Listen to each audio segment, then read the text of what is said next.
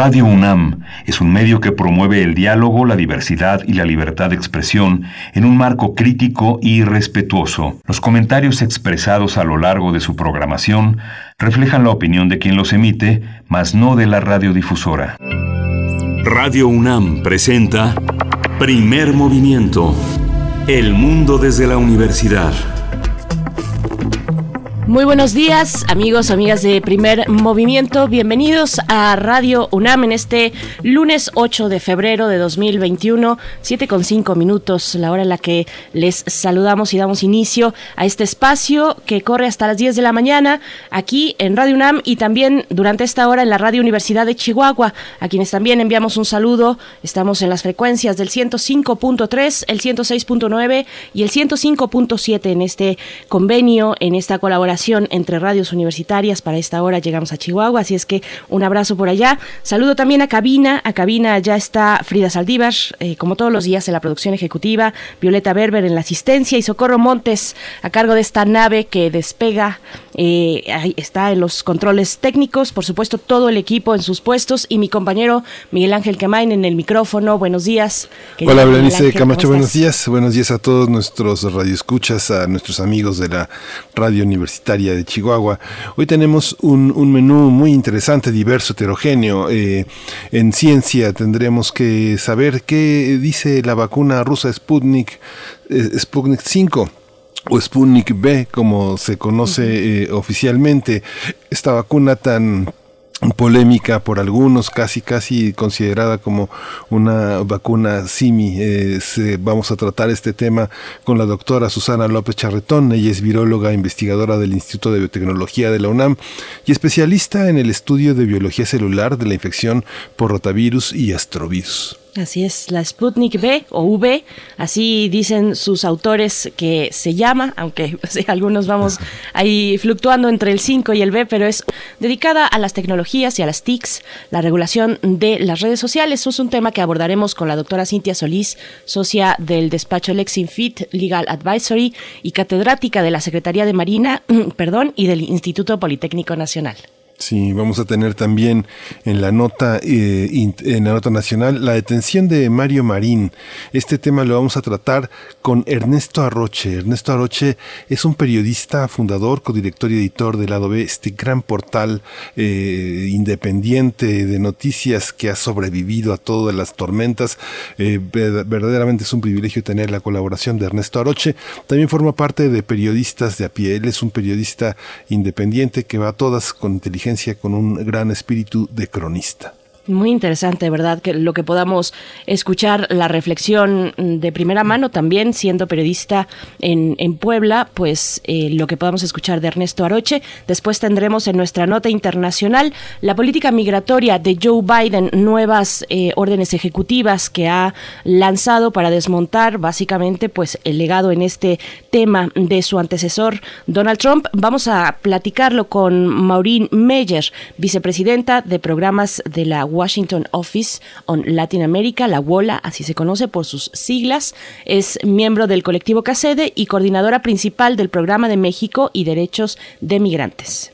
Sí, este, y justamente hoy la poesía necesaria está en voz de Berenice Camacho, ya está todo listo con la poesía necesaria y la música también imprescindible. Así es, todo listo para después llegar a nuestra mesa del día, la reforma a la ley de industria eléctrica. Vamos a conversar sobre este tema fundamental con el doctor Luca Ferrari doctor en Ciencias de la Tierra, especializado en la geología regional de México y la temática energética. Él es investigador, el doctor Luca Ferrari, investigador titular C del Centro de Geociencias de la UNAM en su campus Juriquilla y Premio Universidad Nacional 2015. Así es que, bueno, una mesa muy importante, Miguel Ángel. Sí, vamos a tener también al final del programa Biosfera en Equilibrio, una sección dedicada al pensamiento ecológico, a la ecología, al medio ambiente. Hoy el tema es el Día de las Mujeres y las Niñas en la Ciencia. Esta sección la, eh, encabeza Clementina Equigua y es bióloga y doctora en ciencias por la Facultad de Ciencias de la UNAM. Es divulgadora del, Instituto de Ecología de la UNAM, donde también lleva las redes sociales y la, y la edición de la revista digital Oikos. Por supuesto, pues bueno, ahí está el menú del día. Lo que ustedes vayan también considerando en redes sociales, compartir con nosotros, pues será muy bienvenido. Arroba Movimiento es la manera en la que nos encontramos en Twitter. En Facebook nuestra cuenta es eh, Primer Movimiento UNAM, así nos pueden también encontrar. Vamos con nuestro corte informativo ya, ya cotidiano que hemos emprendido durante todos estos meses de pandemia para saber cómo amanecemos hoy, hoy lunes 8 de febrero, en estos temas de COVID-19, una información información nacional, internacional y también información de la UNAM. COVID-19. Ante la pandemia, sigamos informados. Radio UNAM. La Secretaría de Salud informó que el número de decesos por enfermedad de la COVID-19 aumentó a 166.200 lamentables fallecimientos, de acuerdo con el informe técnico que ofrecen las autoridades sanitarias todas las tardes. Los casos estimados son 2.127.448.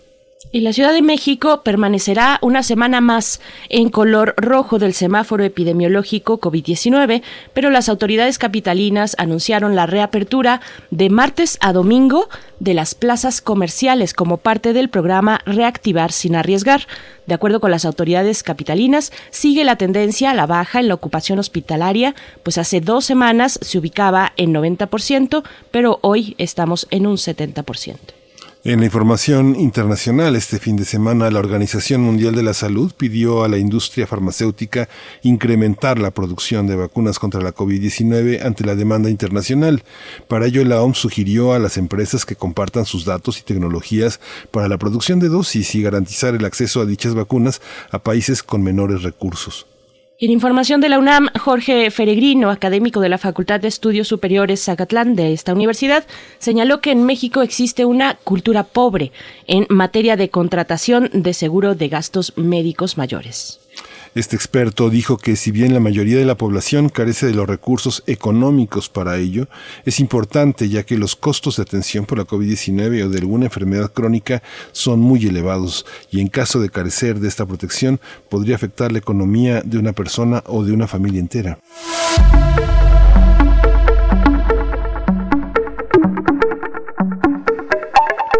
Recomendaciones culturales para empezar la semana. El taller coreográfico de la UNAM ofrece las clases de ballet y eh, danza contemporánea a niveles eh, intermedio y avanzado, abiertas al público en general. Las sesiones son impartidas los lunes, los jueves y los viernes a las 10 de la mañana a través de la cuenta de Instagram del taller coreográfico de la UNAM. Así lo encuentran TC UNAM es decir, las siglas de Taller Coreográfico TCUNAM Oficial en Instagram y bueno, ahí pueden disfrutar eh, y, ponerse también, eh, movilizarse, agilizarse en estos días de encierro con las clases del Taller Coreográfico, clases de ballet y de contemporáneo en nivel intermedio y avanzado. Así es que bueno, está hecha la invitación, Miguel Ángel. Nos vamos a ir con música. Sí, nos vamos a ir con música. Así es, lo que vamos, y yo soy la que va a anunciar la música en esta mañana. Esto que vamos a escuchar se titula Sembrando, está a cargo del Agual. Primer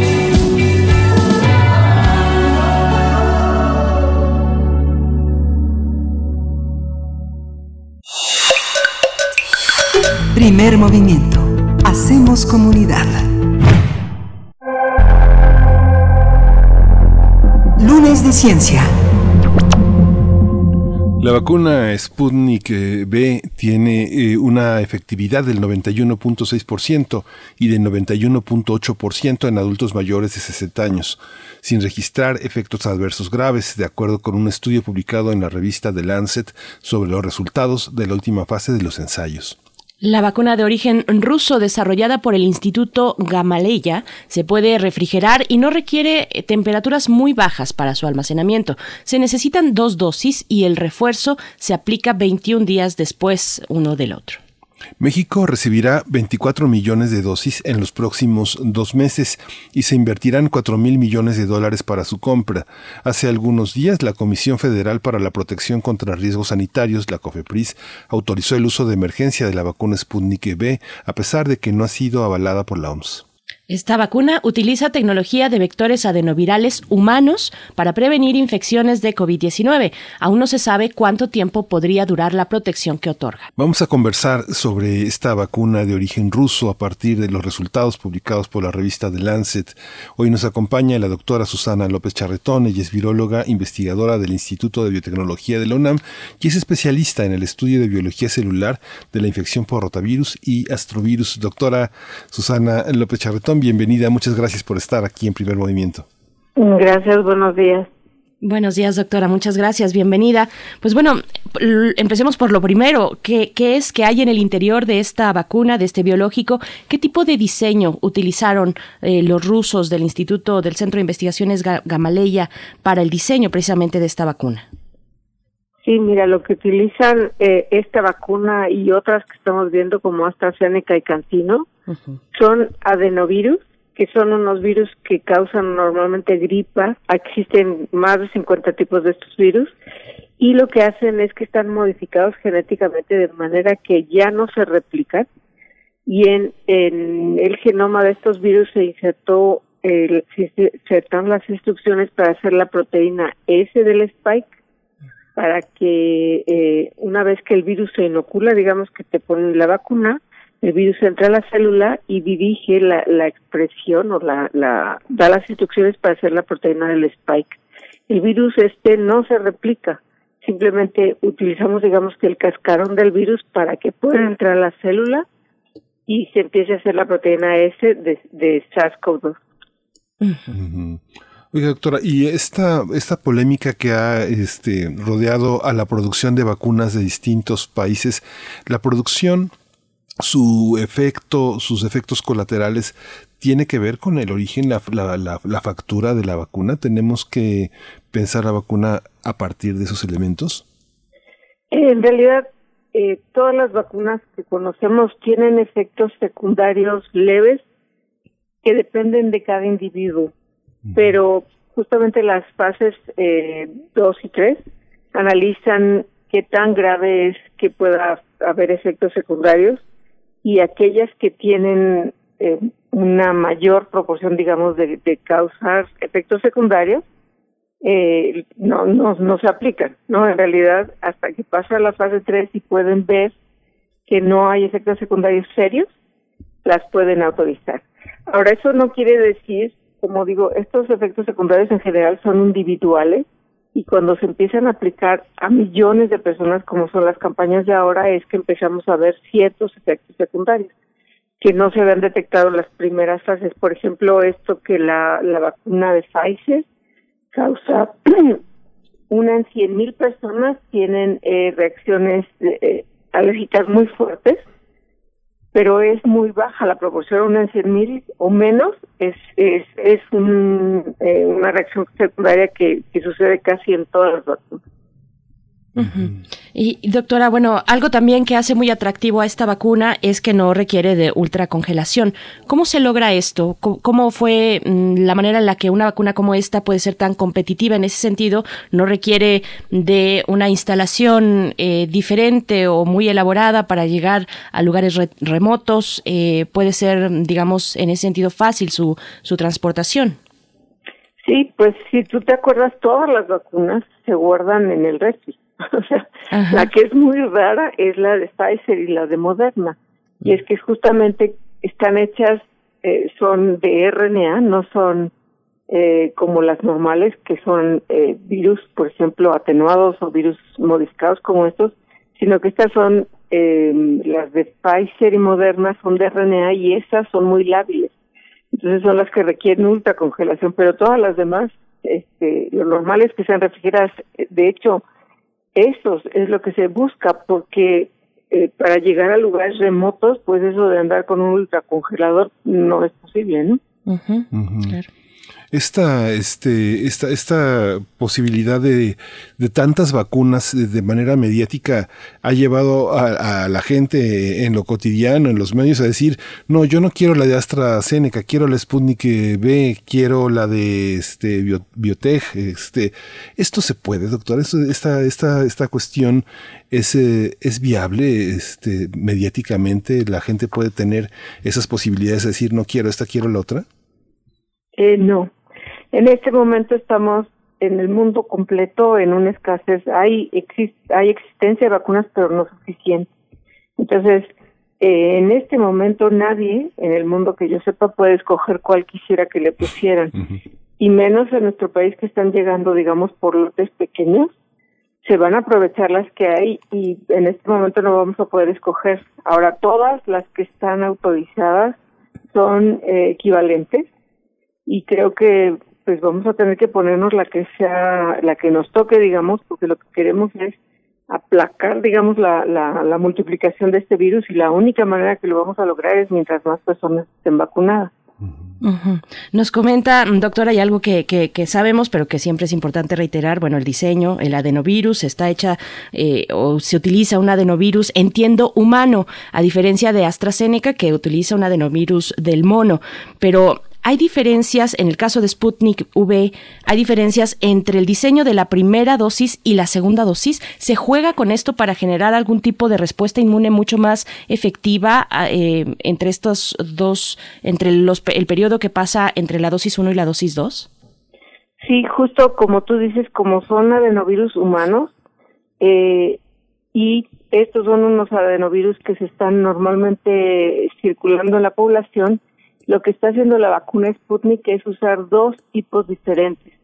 La primera vacuna te la da, te, eh, van a inocular un adenovirus tipo 26 mm. y la segunda dosis es un adenovirus tipo 5, con la idea de que si tú haces o ya tenías un poco de anticuerpos contra el primer adenovirus, la segunda inmunización sirva de refuerzo muy bien sin que los anticuerpos que hayas podido tener contra el primero inhiban.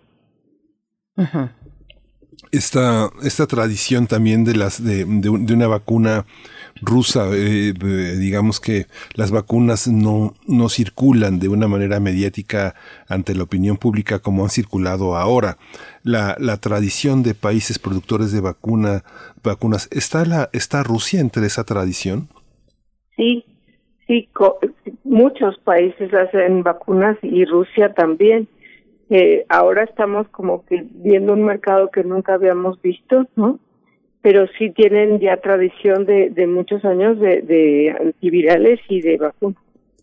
Y, doctora, ¿es esa la razón o una de las razones que explican la emergencia tan pronta de esta vacuna? Mm, no, no recuerdo exactamente la fecha, o si tú la recuerdas, Miguel Ángel, y doctora, por supuesto, pero creo que por ahí de marzo ya empezábamos a tener noticias del diseño de esta vacuna, cuando en otros lugares se decían, los especialistas decían, no, pues no sabemos, pero lo que sí sabemos es que una vacuna tarda muchísimo tiempo, años incluso, en diseñarse y ponerse a prueba en sus tres fases y después todo el proceso de producción en fin. Pero, mm, ¿qué hay detrás de esta vacuna? Hay el sustento, por supuesto, de el diseño de otras vacunas, se basó en otras vacunas eh, mm, puntualmente para su realización. Sí, exactamente. Todas las vacunas que estamos viendo ahorita son vacunas que, que están usando plataformas ya conocidas. Ya se habían hecho vacunas a través de adenovirus y, por ejemplo, las vacunas de RNA que estamos también viendo son vacunas que llevaban 10 años no contra SARS-CoV-2, pero que ya se estaban, eh, se estaba experimentando mucho con ellas. Entonces, las plataformas ya existían. Eso aceleró mucho, digamos, en los prototipos. Y el segundo factor que ha acelerado esto enormemente fue el interés mundial y la gran inversión con la que contaron estas vacunas. Una de las cosas que alenta las vacunas es que, que se requieren fondos eh, enormes para el desarrollo y el ensayo de estas vacunas en fases preliminares. Y en este caso contaron con esos apoyos. Y en tercer lugar, es que las fases 3 en las que se prueban decenas de miles de personas, se, se, se, les pone la vacuna, digamos, y se espera durante largo tiempo a ver cuántas se enferman y cuántas no se enferman y cuáles son del grupo placebo y testigo.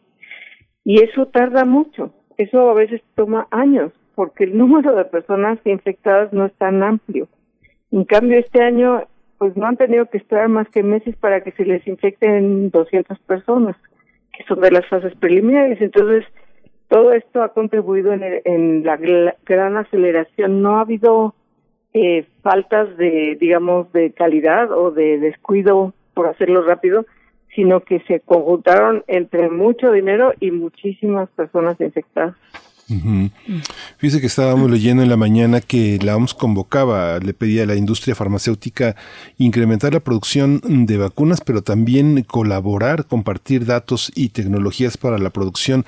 ¿Esto es inédito o hay, hay, este, hay antecedentes de compartir, eh, por ejemplo, no sé, el ébola, por ejemplo, que fue tan letal? Eh, ¿Cómo, ¿Cómo funciona esta manera de compartir datos frente a un problema que enfrenta pues la humanidad? No, no es un negocio, ¿no? Sí. Eh, las, las, por ejemplo, ébola es una es una enfermedad que está muy localizada, ¿no? En ciertas partes de África y entonces, eh, pues sí, la, la, la OMS se ha dedicado a conseguir fondos porque son países además muy pobres y ha habido mucha inversión.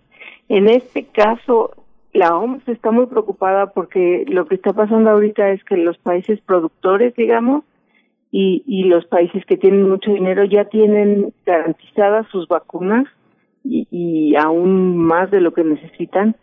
Y en los países pobres, pues no ha, no ha habido acceso. De hecho, habían, eh, bueno, está hecha una iniciativa que se llama COVAX con la intención de subsidiar las vacunas para los países pobres pero parece ser que en este momento pues tienen que volver a meter orden porque mucha gente como que quisiera primero bueno está ha estado muy complicada la manufactura porque nunca calcularon la gran producción con todas las variedades que tenemos no se están dando abasto y pues están dejando atrás a, a países pobres.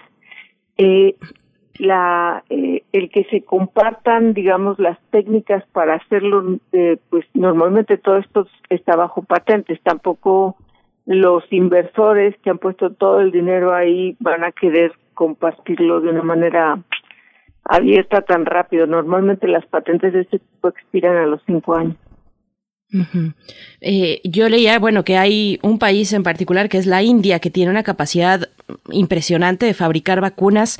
Eh, entiendo que alrededor de 100 millones de dosis al mes eh, y también entiendo que Rusia tiene, eh, digamos, algunas eh, entidades productoras de la vacuna Sputnik que podrían generar entre 5 y 6 millones de dosis al mes.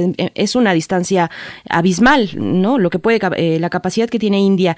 ¿Cómo, ¿Cómo ver esta cuestión ya una vez que se tienen los diseños, las aprobaciones, que, que ha sido, digamos, eh, aceptada por la comunidad científica este, estas vacunas de las que hablamos. ¿Cómo se da este proceso posterior, doctora? ¿Dónde, dónde poner la mirada para efectivamente ver esta, esta situación que menciona mi compañero Miguel Ángel Quemain, de que todos los países sean beneficiados con la vacuna de la misma manera, sea cual sea la vacuna? Sí, yo creo que vamos a empezar a ver un poco lo que lo que eh, ya ya está sucediendo, por ejemplo, me parece que Pfizer que es esta vacuna de RNA, ha tenido tal demanda que tuvieron que cerrar la planta de Europa para ampliarla, porque de plano no se daban abasto. Y la otra cosa, y bueno, ya tiene muchas demandas por no cumplir con, con lo que tienen que hacer. Pero entonces una cosa que, que está empezando a suceder es que ahora otros laboratorios, por ejemplo Sanofi, se está asociando con Pfizer para la producción. Entonces me, me imagino, no, no, no tengo elementos para decirlo más que pensarlo, que sí podrían hacer sociedades de producción, que Rusia se asociara con India o que, bueno, países se asociara con India para la producción, que es un poco lo que está haciendo AstraZeneca. AstraZeneca entrega, digamos, están produciendo los adenovirus de chimpancé en, en Argentina y Argentina los envía a México para su envasado. Como que en una sola compañía no se están dando abasto y entonces están outsourcing o no sé cómo se diga. En alianza, ¿no? Sí, esta, esta también, esta, esta visión que se tiene en este momento, no sé usted como, usted como científica, eh, cómo, cómo se recibe en la comunidad estas reservas frente a una, a una, una, vacuna rusa tiene que ver con ideologías, con reservas frente a lo que se hizo. Nosotros cuando recibimos la noticia, por ejemplo, que Putin decía, no, sí sirve, ya la probé en mi hija, de pronto es una cosa, una cosa anecdótica muy extraña, ¿no? ¿Cómo se recibe en la comunidad científica una cosa así? Eh, como todas las cosas, eh, tiene sus, elementos de política, ¿no? La realidad es que y vivimos en un país de sospechosismo. Ya no nos creemos nada de lo que nos dicen. Desgraciadamente estamos acostumbrados a no creer muchas cosas. Eh, independientemente de eso, científicamente, eh, lo que sí no era posible es que pudiéramos tener una vacuna que no estuviera ya publicados los resultados. Entonces, cuando Putin dijo que se le había puesto a Suiza y que ya se le estaba poniendo al ejército, no sé qué, no había ninguna información científica que avalara eso y sonaba, o sea, eso fue contraproducente yo creo que para el resto del mundo, ¿no? El pensar que ya estaban haciendo cosas eh, no 100% probadas. Pero la semana pasada, me parece, o hace 15 días, ya aparecieron los datos en una revista muy prestigiada de su fase 3, que son los que dieron lugar a que se empiece a probar eh, en distintos lugares, en Cofepris, por ejemplo siempre está la cosa política que además eh, pues complica mucho las decisiones, pero yo creo que esta es una buena una buena opción para las vacunas que vamos a recibir. Doctora, sobre mm, volviendo al tema al tema científico también preguntarle eh, de qué depende mm, el éxito en la estimulación de la de la inmunidad en la en, la respuesta inmune eh, qué usa la ciencia para lograr una inmunidad de larga duración eh, y, cómo convive también esta inmunidad o cómo qué podemos prever de la convivencia de esta vacuna en el caso de Sputnik B o de cualquier otra vacuna con un coronavirus que va presentando sus eh, sus variantes, perdón, eh, en distintos lugares del mundo, como ya lo hemos visto, la, variante británica, en fin, este, en distintos eh, lugares del mundo. ¿Cómo es esta cuestión? ¿Cómo es la respuesta, la estimulación de la respuesta inmune? Ajá. Mira, lo que han visto es, ya que están empezando a vacunar a muchas personas y las están siguiendo, han visto que personas que ya tuvieron la infección y toman la primera dosis de la vacuna tienen una respuesta inmune mucho mejor que las personas que no se han infectado y que no y, que recibieron su primera dosis. Como que sí sirve de estímulo de cómo se llama eso de boost de, ah, bueno como un estímulo que es necesario como un refuerzo. Por eso se ponen dos. Las personas que ya se enfermaron tienen una respuesta mucho más eh, más buena no de, de anticuerpos eh, todavía no sabemos estas variantes que, hay y que van a seguir apareciendo porque ahora estamos haciendo una vigilancia genómica muy importante que antes no se hacía. ¿Cuántas de esas son o no son resistentes a las vacunas? Entonces eso se está se está analizando muy cuidadosamente, pero pues son estudios que requieren números grandes. Y sabemos que hay variantes que podrían en el en, en las cajas de ensayo, digamos, ser menos susceptibles a los anticuerpos, escapar a los anticuerpos que se generan en la vacuna.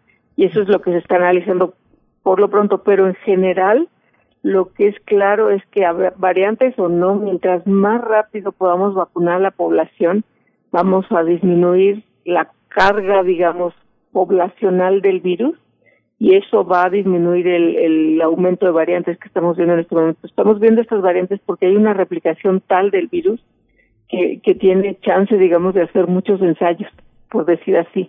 Algunos funcionan, algunos no. Se está replicando tanto que está haciendo muchos ensayos. Eso hacen todos los virus, ¿eh? Pero con esta cantidad de virus que hay circulando, pues los estamos viendo mucho más obvios.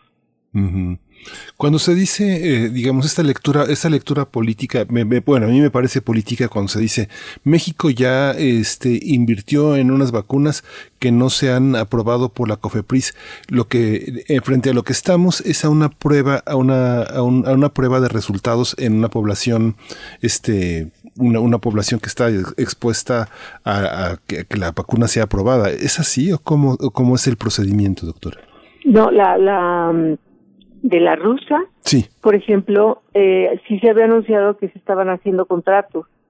Y para mí, todos los contratos tienen cláusulas. Y estoy segura que esos contratos iniciales que tenían o, que hablaban de esos contratos, eh, no, no había habido todavía la aprobación de COFEPRIS. Entonces, para mí que esos contratos tenían una cláusula de que cuando se apruebe por COFEPRIS. De hecho, eh, el problema es que muchas cosas no tenemos la información de fondo, ¿no? Sí. Que a lo mejor eh, ya estaban las pruebas.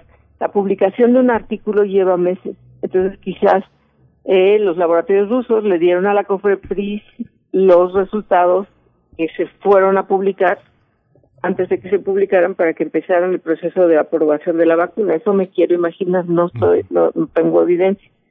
Pero entonces, una vez que se publique el artículo, pues la COFEPRIS puede ya avalar lo que ya estudió con los, digamos, resultados que tenía y entonces sí se empiezan a hacer los contratos de compra. Yo no sé estos millones de vacunas que ustedes dijeron en cuánto tiempo los vamos a tener y cuánto se va a pagar, porque lo que es claro es que la producción en todo el mundo está eh, retrasada, ¿no? Y como vieron el anuncio, pues van a van, van a venir 400 mil dosis dentro en este mes. Eso dista mucho de los cuarenta y tantos millones que dijeron, ¿no? Sí. Preguntan por acá en, en, redes sociales, la audiencia, eh, un, radio escucha dice, eh, ¿por qué Cuba, le pregunta doctora, ¿por qué Cuba ya tiene su vacuna soberana, así se llama, y en México no se puede hacer una? ¿Qué, qué diferencia hay ahí? Y bueno, yo además de esta pregunta le lanzaría la siguiente, porque se trata de una enfermedad, la que produce el SARS-CoV-2, la COVID-19, es una enfermedad que no es estacional, sino que tendremos que lidiar con ella prácticamente todo el año, lo que hemos visto y lo que vimos ya el año pasado.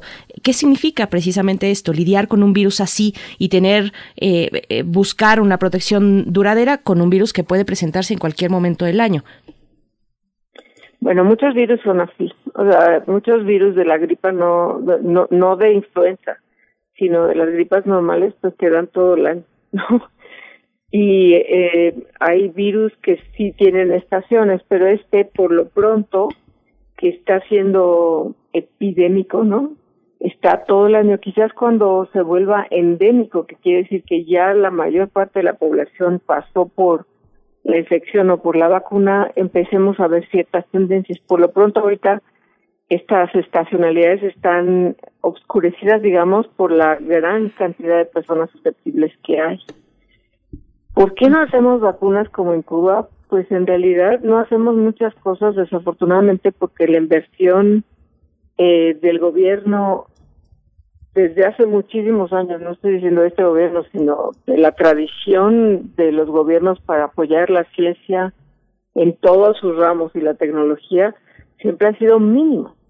Entonces, aunque hay investigadores en muchas áreas, no no tenemos la capacidad de responder de la noche a la mañana con una vacuna cuando nunca lo hemos hecho.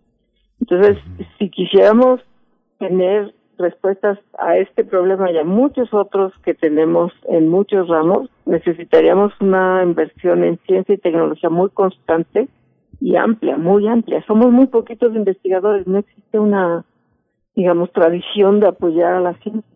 Sí, eso que dice usted, doctora Susana López Charretón, eh, hablábamos con la doctora Shuto de la UNAM y a mí me sorprendía mucho escucharla diciendo que, bueno, se estaban buscando los apoyos económicos para terminar de, construir esa, esa vacuna, de terminar este, estas fases del proceso de construcción. Decía, bueno, cuando es un problema tan importante para la humanidad, para el país, eh, tiene uno que salir a, pedir con la charola para pedir apoyo económico. ¿Esto es así? ¿Suele ser así en México?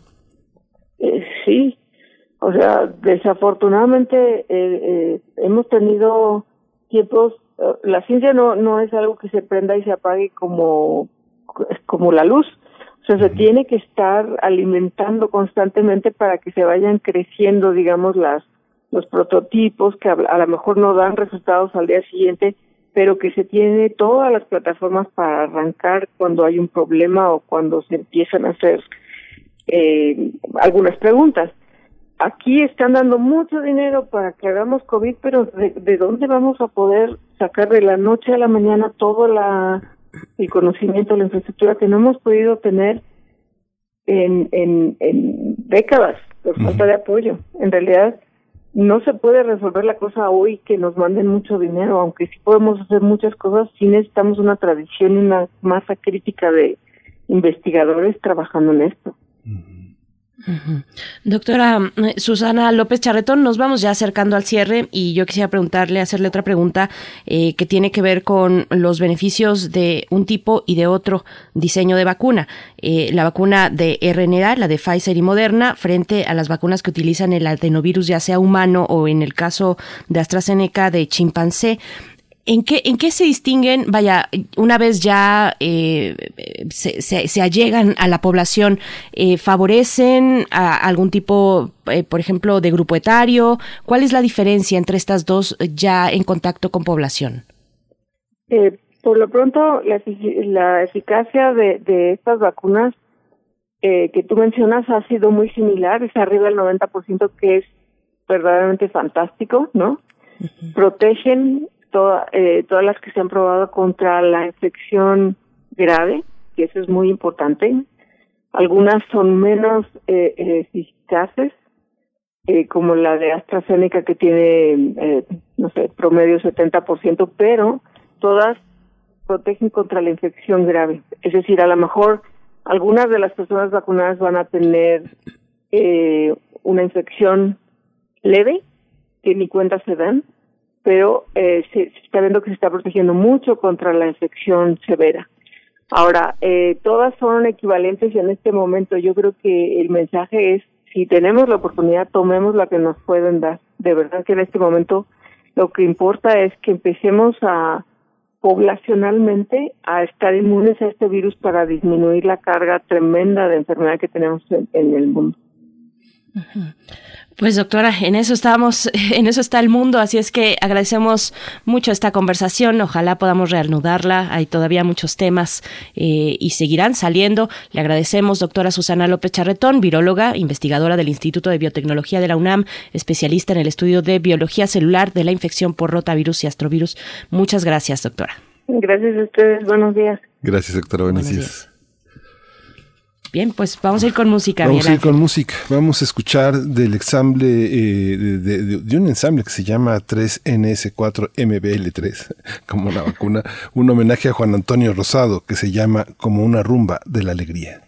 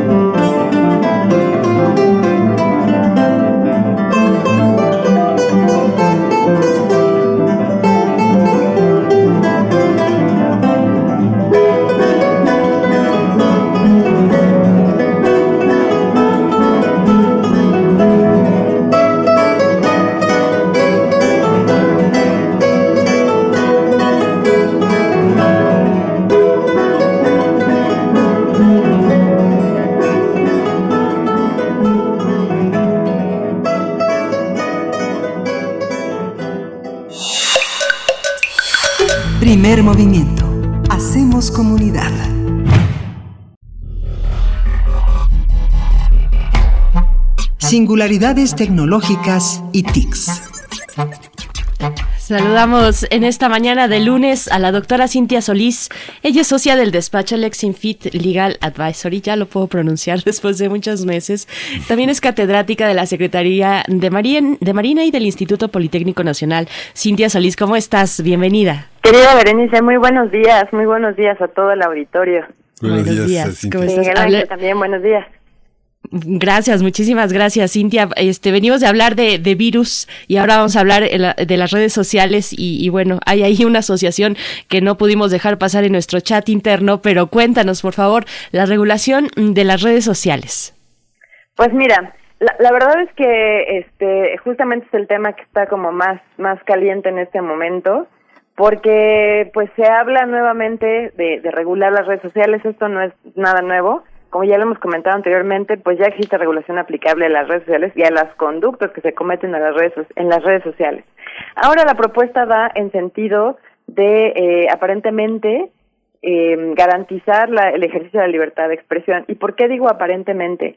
Lo que pasa es que, bueno, desde hace un par de semanas el senador Ricardo Monreal pues nos ha dicho justamente o ha estado expresando su interés por regular las redes sociales para que estos grandes actores del mercado, como Facebook o Twitter, no controlen lo que podemos o no podemos decir.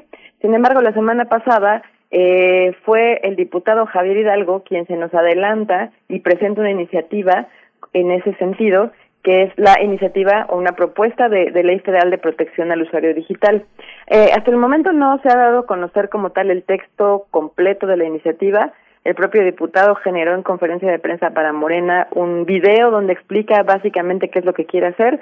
Al parecer es una serie de reformas a diferentes normativas, como la Ley Federal de Protección de Datos Personales en posesión de los particulares. Por ahí también va a tocar temas de protección del consumidor. Y, y bueno, básicamente lo que él dice es que esta ley aparentemente no va a ser restrictiva, sino que lo que quiere es proteger al consumidor digital. Aquí me preocupa mucho eh, que vamos en sentido contrario de la tendencia internacional en esta materia.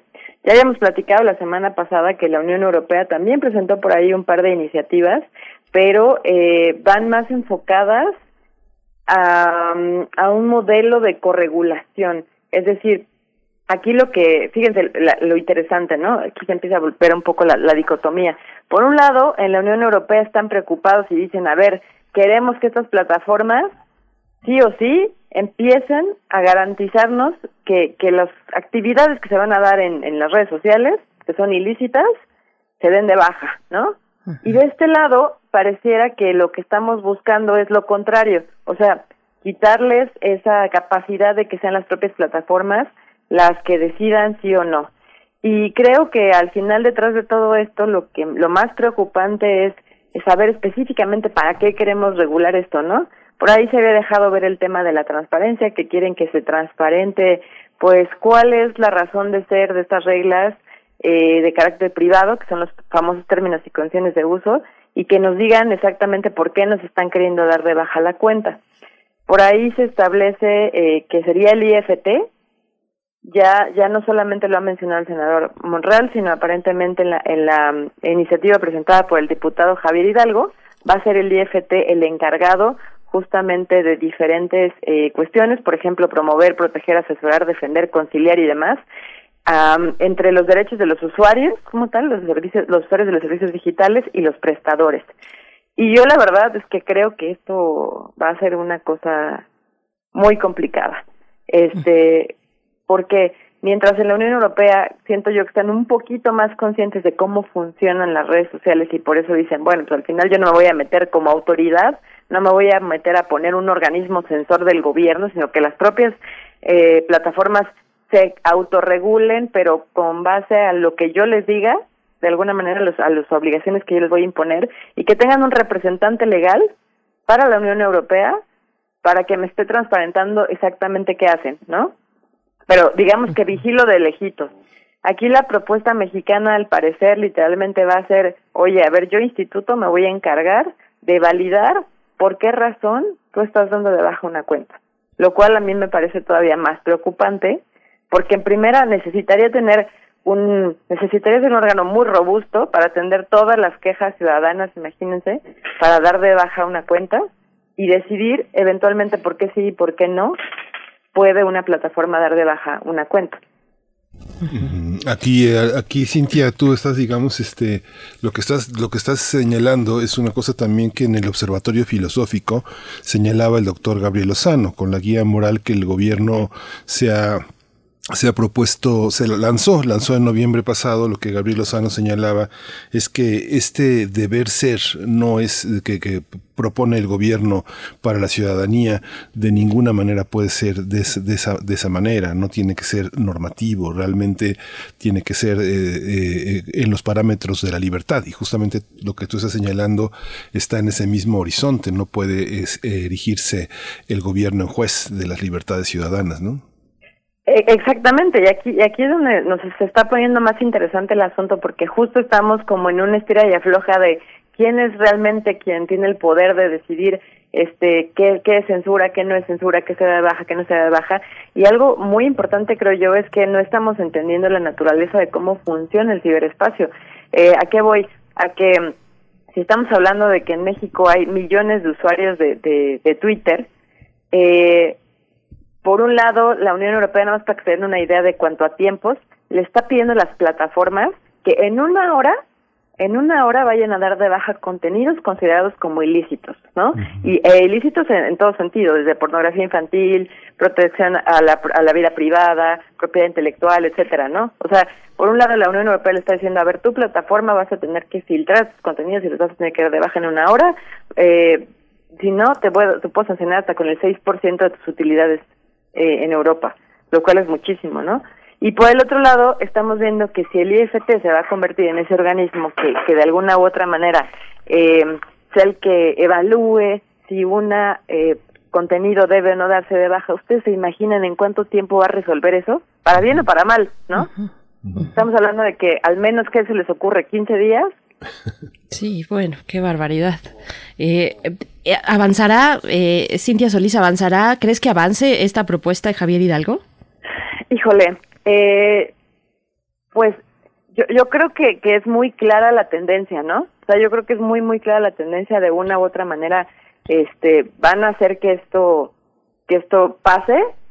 Eh, espero que se haya que, que se que se arme un parlamento abierto como para que se pueda escuchar a todos los actores eh, implicados y que de alguna u otra manera se pueda se pueda modificar, se pueda delinear o adaptar. La verdad es que causa un poco de estrés el hecho de que no esté disponible el texto, porque no podemos atacarla 100%, este, y, y no me refiero a atacarla en, en un sentido de que esté mal, ¿no? Sino que no podemos analizarla para decir, bueno, a ver cuál sería la propuesta, entender exactamente qué están buscando, cómo lo van a, implementar, ¿no? Porque a mí me preocupa que el efecto sea totalmente el contrario y que y que hoy en día que no existe un organismo, vamos a decirlo así, censor de los contenidos en redes sociales del gobierno, se dé la pauta para que ahora sí exista.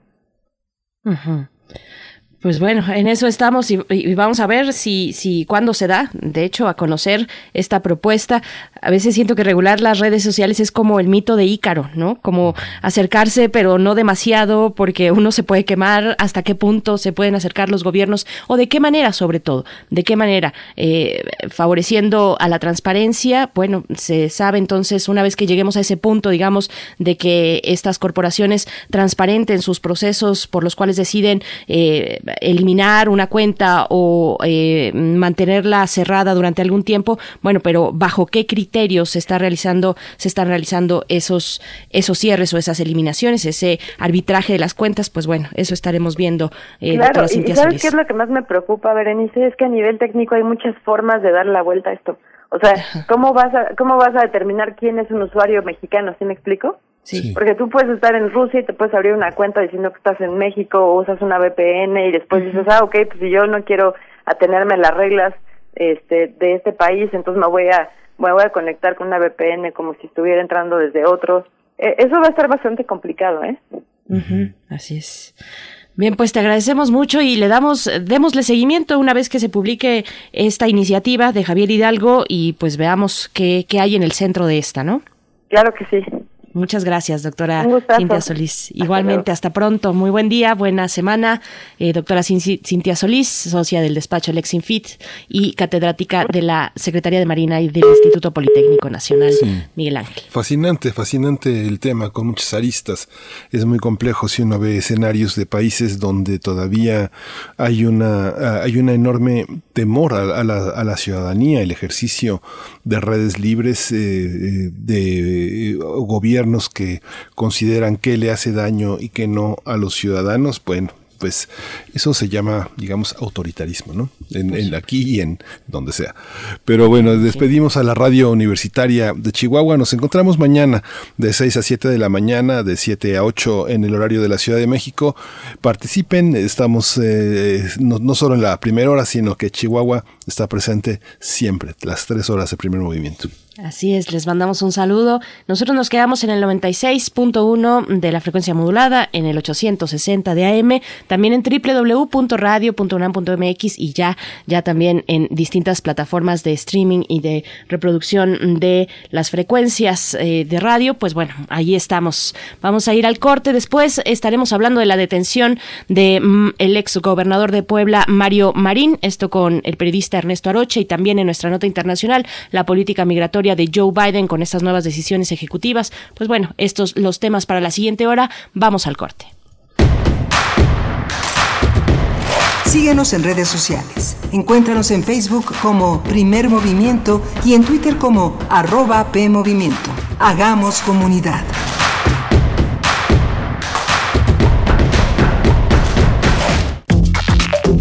Alrededor de un tema siempre habrá muchas cosas que decir. Quizá haya tantos puntos de vista como personas en el mundo. Únete a la revista de la universidad donde convergen las ideas. Jueves a las 16 horas, después del corte informativo. Disentir para comprender. Radio UNAM, Experiencia Sonora. En esta época tan difícil que estamos viviendo, la música es un bálsamo para el espíritu. Soy Ana, los invito a que escuchen la música que hacemos los compositores Ahorro en una nueva todos los miércoles a las 18 horas, por supuesto, en Radio Una. Experiencia sonora.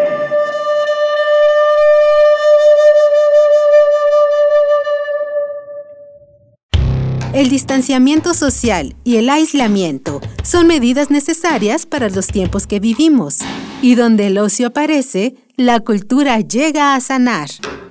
Cultura UNAM pone a tu disposición el programa Cultura UNAM en Casa, una programación variada de actividades a distancia, a las cuales puedes acceder por distintos medios digitales, artes visuales, música, danza, teatro, cine, literatura, cursos, talleres y más. Busca las distintas opciones que hemos preparado para ti en TV UNAM, Radio UNAM y en culturaunam.mx. En redes sociales puedes estar al tanto de las actividades con el hashtag Cultura UNAM en casa. Fomentamos el acercamiento social frente al distanciamiento físico. Cultura UNAM.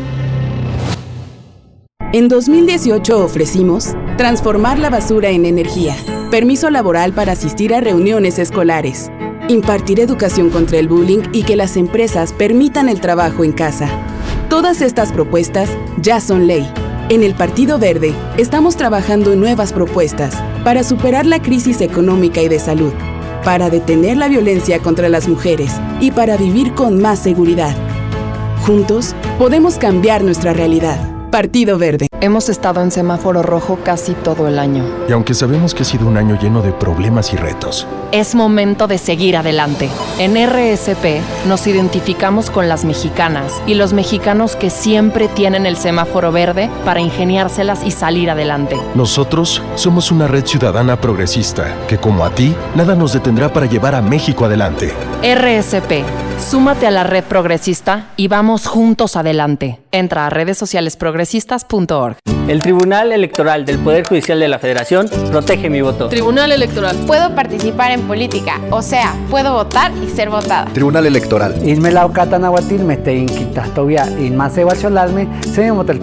Tribunal Electoral. Protege los derechos políticos de las mujeres y evita la violencia política. Tribunal Electoral. Protege los derechos políticos LGTBIQ. Tribunal Electoral.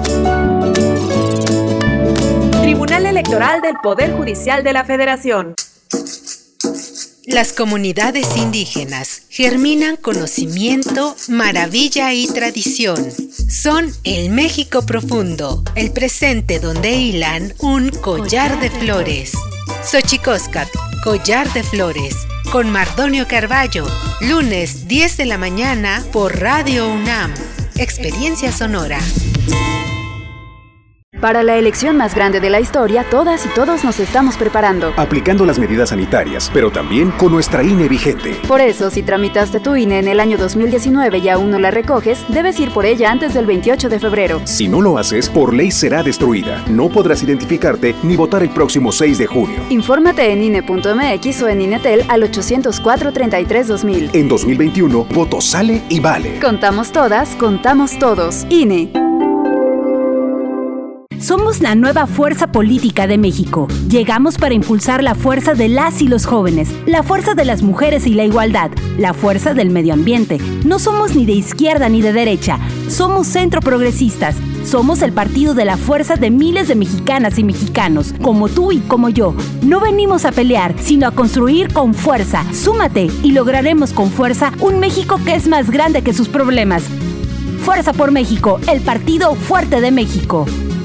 En el PES cabemos todos. Ciudadanas, ciudadanos, simpatizantes, militantes del PES. En este 2021 demostremos que otra política es posible. La política de la paz, reconciliación y la solidaridad. Como sociedad, no nos gusta que se gasten nuestros recursos en partidos políticos. Que se utilicen en cosas que no nos dan beneficio. Nosotros creemos que en México, la Casa Deportiva de Animales no debería existir. Acércate a nosotros. El Partido Encuentro Solidario es la casa de todos. México hoy tiene una nueva opción. Partido Encuentro Solidario. Encuentra la música de primer movimiento día a día en el Spotify de Radio UNAM y agréganos a tus favoritos.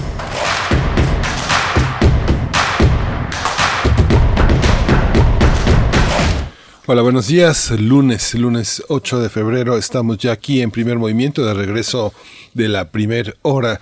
Le damos la bienvenida a la radio Nicolaita, eh, allá en Morelia, Michoacán, en esta gran universidad, en este gran espacio que se genera en, en, esta, en esta radio universitaria. Le doy la bienvenida también a Frida Saldívar, que está en la producción ejecutiva, Violeta Berber, que está en la asistencia de la producción, a Socorro Montes, que está en los controles técnicos, y Berenice Camacho, del otro lado del micrófono. Berenice, buenos días. Querido Miguel Ángel Quemain, muy buenos días. Buenos días a nuestra audiencia, a la radio Nicolaita, por supuesto a quienes nos escuchan desde Morelia en el 104.3 de la frecuencia modulada. Gracias. Eh, saludos también a la Universidad Michoacana de San Nicolás de Hidalgo para iniciar esta hora, esta hora que eh, en la que estaremos conversando eh, nuestra nota nacional sobre la detención del ex ex gobernador de Puebla, Mario Marín, por el caso de Lidia Cacho. Vamos a estar conversando con Ernesto Aroche, él es periodista, fundador, codirector y editor del Lado B, portal independiente de noticias en Puebla. También forma parte de periodistas de a pie. Y bueno, con esta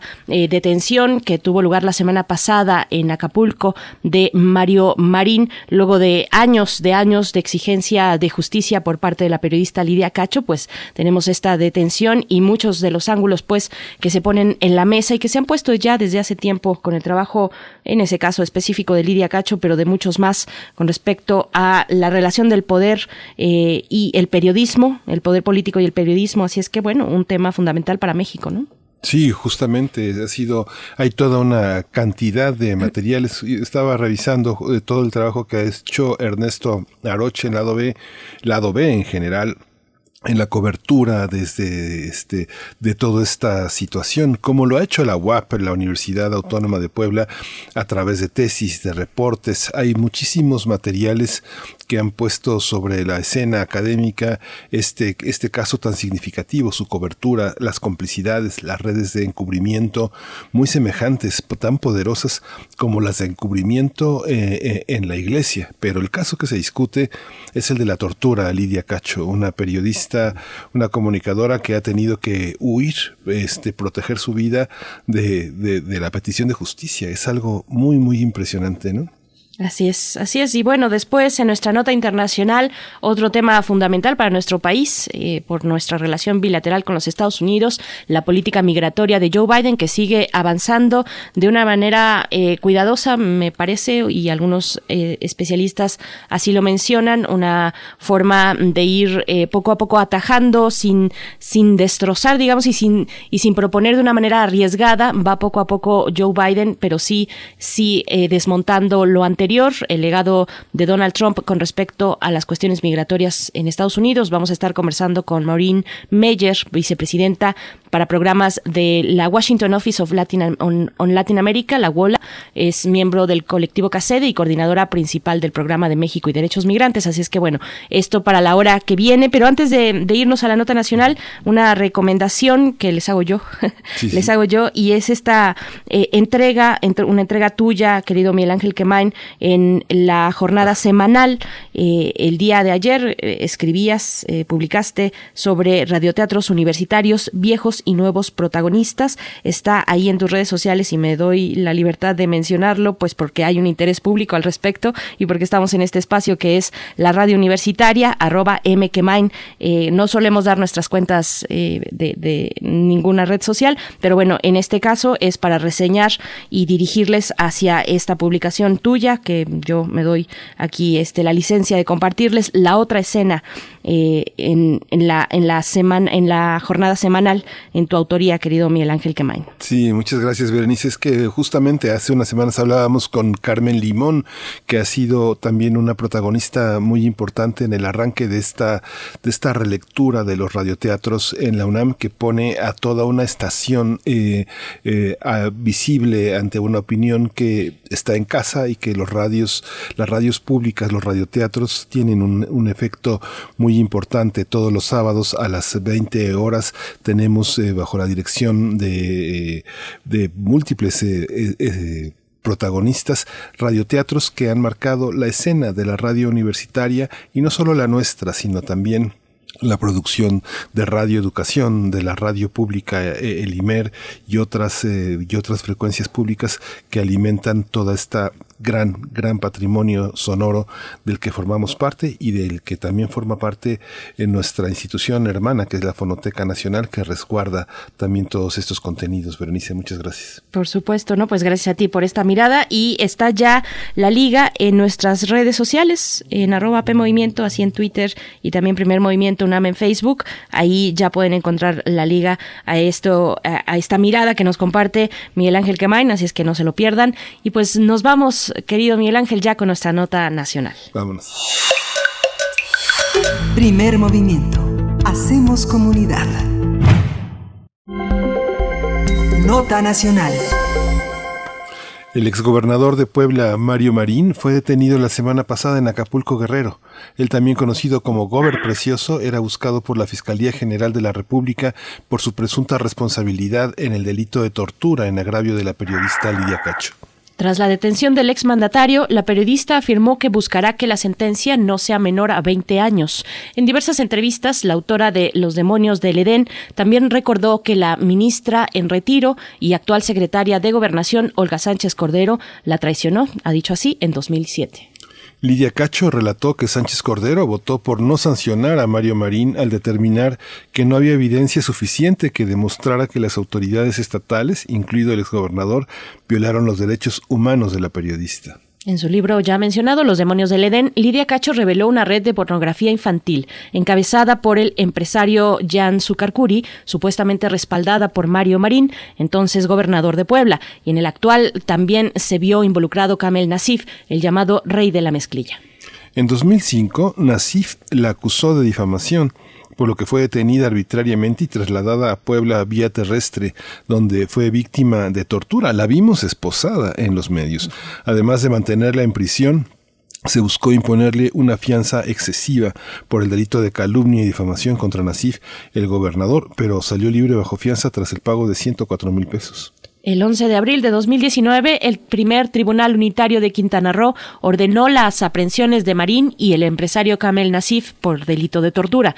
También se instruyó en las detenciones de Hugo Adolfo Caram Beltrán, entonces jefe de la Policía Judicial de Puebla, y de Juan Sánchez Moreno, director de mandamientos judiciales. Vamos a conversar sobre la detención del exgobernador de Puebla, acusado de tortura contra la periodista Lidia Cacho. Este día nos acompaña Ernesto Periodista, fundador y codirector y editor del Lado B, un portal independiente de, de, noticias. También forma parte de Periodistas de a pie. Nos da muchísimo, muchísimo, de verdad, muchísimo gusto tenerte, Ernesto Aroche. Aquí el Lado B es un, es un espacio privilegiado para hacer un periodismo independiente. Bienvenido a Primer Movimiento. Muchas gracias, Miguel Ángel Berenice. Pues nada, primero agradecerles a ustedes el espacio y la posibilidad de platicar con, con, con el público. Muchas gracias. Al contrario, Ernesto Aroche, gracias por aceptar esta conversación. Eh, te pregunto cómo, cómo se lee desde allá, desde Puebla, eh, el, legado, el legado eh, de un exgobernador como Mario Marín y su relación precisamente con el periodismo. Mm, ya después pasaremos al caso específico de Lidia Cacho, pero un poco en términos generales para tener, refrescar un poco la memoria. Pues mira, eh, de entrada Marín es eh, fue el último, el último gobernador que tuvo Puebla emanado de las filas del Partido Acción Nacional, ¿no? O por lo menos eh, impulsado directamente y banderado por ese partido, porque eh, Rafael Moreno Valle, el, el, sucesor de Mario Marín, si bien fue alguien que se formó en, en el PRI y, bueno, pues hijo de, de, nieto, perdón, de otro ex gobernador, eh, fue él ya llegó impulsado como un gobernador entonces, eh, pues Marín fue eh, este último, el último gobernador que tuvo Puebla eh, del PRI. Eh, hasta el momento eh, la, la, la, hemos vivido procesos de alternancia, ¿no? Tuvimos el PRI, ahora, pero en su y ahora está hasta Morena. Pero eh, sí fue un, un, un gobierno que eh, pues quedó marcado primero por, por, por la relación compleja con, con la prensa, y luego porque además también fue el primer gobierno que nos tocó eh, cruzar donde la ley de transparencia fue una de las herramientas que tuvimos eh, pues los periodistas para poder hacer el trabajo y entender que bueno pues que la transparencia no era una eh, era es una herramienta pues que está para, que, que, que se creó que se, se aprobó para para el disfrute de la sociedad porque permite disfrutar el, el, el, el derecho a la información pero que en la práctica es una política que incomoda y que molesta a los gobiernos. ¿no? Entonces tuvimos que eh, eh, aprender primero cómo utilizarla y después enfrentarnos pues contra el muro de la opacidad de esta, de, bueno, del gobierno de Mario. Eh, fue un gobierno también que eh, que muy pronto, muy muy pronto, pues tenía un año en el poder Mario Marín cuando se da el, la, la publicación de las grabaciones eh, que muy pronto eh, dejó de ser eh, pues un gobierno que tuviera impulso, más bien como que se, se replegó y se dedicó a defenderse eh, el, el, pues el resto prácticamente del sexenio. Y eso también eh, tuvo un impacto en las políticas públicas, tuvo un impacto en el desarrollo del Estado, tuvo un impacto en el, desarrollo de obra pública, en fin, fue un, fue, fue un gobierno que eh, prácticamente pasó eh, un poco esbozado durante mucho tiempo, eh, Berenice uh -huh. uh -huh. Ernesto, hay una hay un aspecto, este tribunal eh, unitario de Quintana Roo, ¿por qué hasta ahora ordena esa detención? Han pasado tantos años, ha sido tanto por eso, ¿por qué ahora? Este, se preguntaban en muchos, muchos analistas qué, qué significaba en el contexto de esta administración enfrentar este caso. ¿A quién, ¿A quién le conviene hacerlo? ¿A quién no le convenía hacerlo?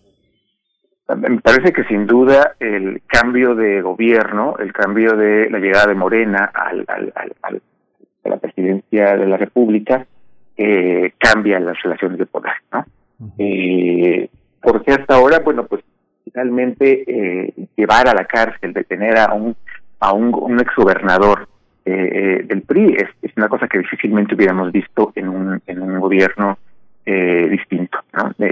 incluso Calderón, cuando estuvo en campaña en 2006, vino a Puebla, estaba pues fresco todo lo, el asunto del, del precioso, eh, se, fue a parar a, las afueras del, del, del, Congreso, le sacó una tarjeta roja, prometió que, que durante su administración no se verían más gobernadores preciosos y que bueno, pues que llevaría a la justicia el caso y pues vimos cruzar toda su administración de Calderón sin que movieran un dedo para detener a, a Mario Marino o por lo menos vamos darle este espacio cabida en los procesos judiciales, incluso lo que dice, este, lo que recuerda Lidia Cacho sobre el voto que, emitió la, la, actual secretaria de Gobernación, pues se da en el, en el, en el periodo de, Calderón, ¿no? Este, este, proceso que llevan el caso a la Suprema Corte de Justicia y los magistrados deciden no no atraerlo a pesar de la profunda investigación que hace el, magistrado este, Juan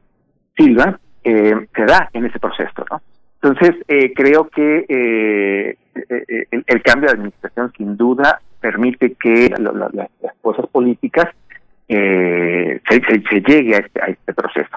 Ahora, no olvidemos que Marín tenía prácticamente dos años de, de, prófugo, ¿no? Fue en abril, me parece, del, del 2019, cuando se emite la por primera vez la orden de, de aprehensión contra él, contra el contra el empresario textilero Camel Nasif y contra el director de la policía, este, Hugo Adolfo Caran Beltrán.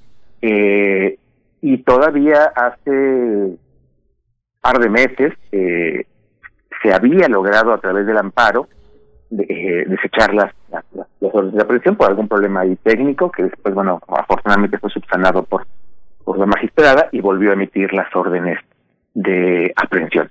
Pero yo creo que en el fondo lo que subyace es eso, pues una, una protección política, una protección eh, incluso de las redes económicas pues y políticas que tiene el, el, gobernador, que le ha permitido pasar 14 años sin, eh, sin, sin haber tenido ninguna sanción por la situación, eh, pues el, que, que vimos, pues y, y, que y que lo que la es lo que la hace relevante, pues fue justamente eso, que la pudimos ver, que la pudimos escuchar, que, que si bien seguramente esas cosas pasaban todo el tiempo, eh, pues la, la, la, la, la posibilidad de que la sociedad lo mirara y, y, y confirmara eh, la manera en cómo eh, los políticos pues manejan patrimonialmente el, el, el, el, aparato del Estado y cómo lo ponen al servicio de sus amigos, de sus aliados, de sus, de sus socios, ¿no?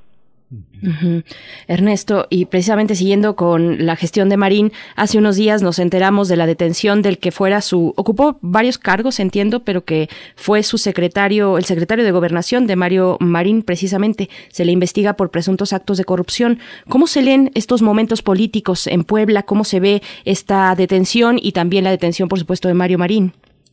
Pues mira, sí, sí, sí nos agarró un poco por sorpresa. Digo, sí, sí la, la detención de Marín fue sorpresiva porque, bueno, pues veníamos, digo, casi dos años de que no detenían a, a Marín a pesar de que estaban las órdenes de aprehensión.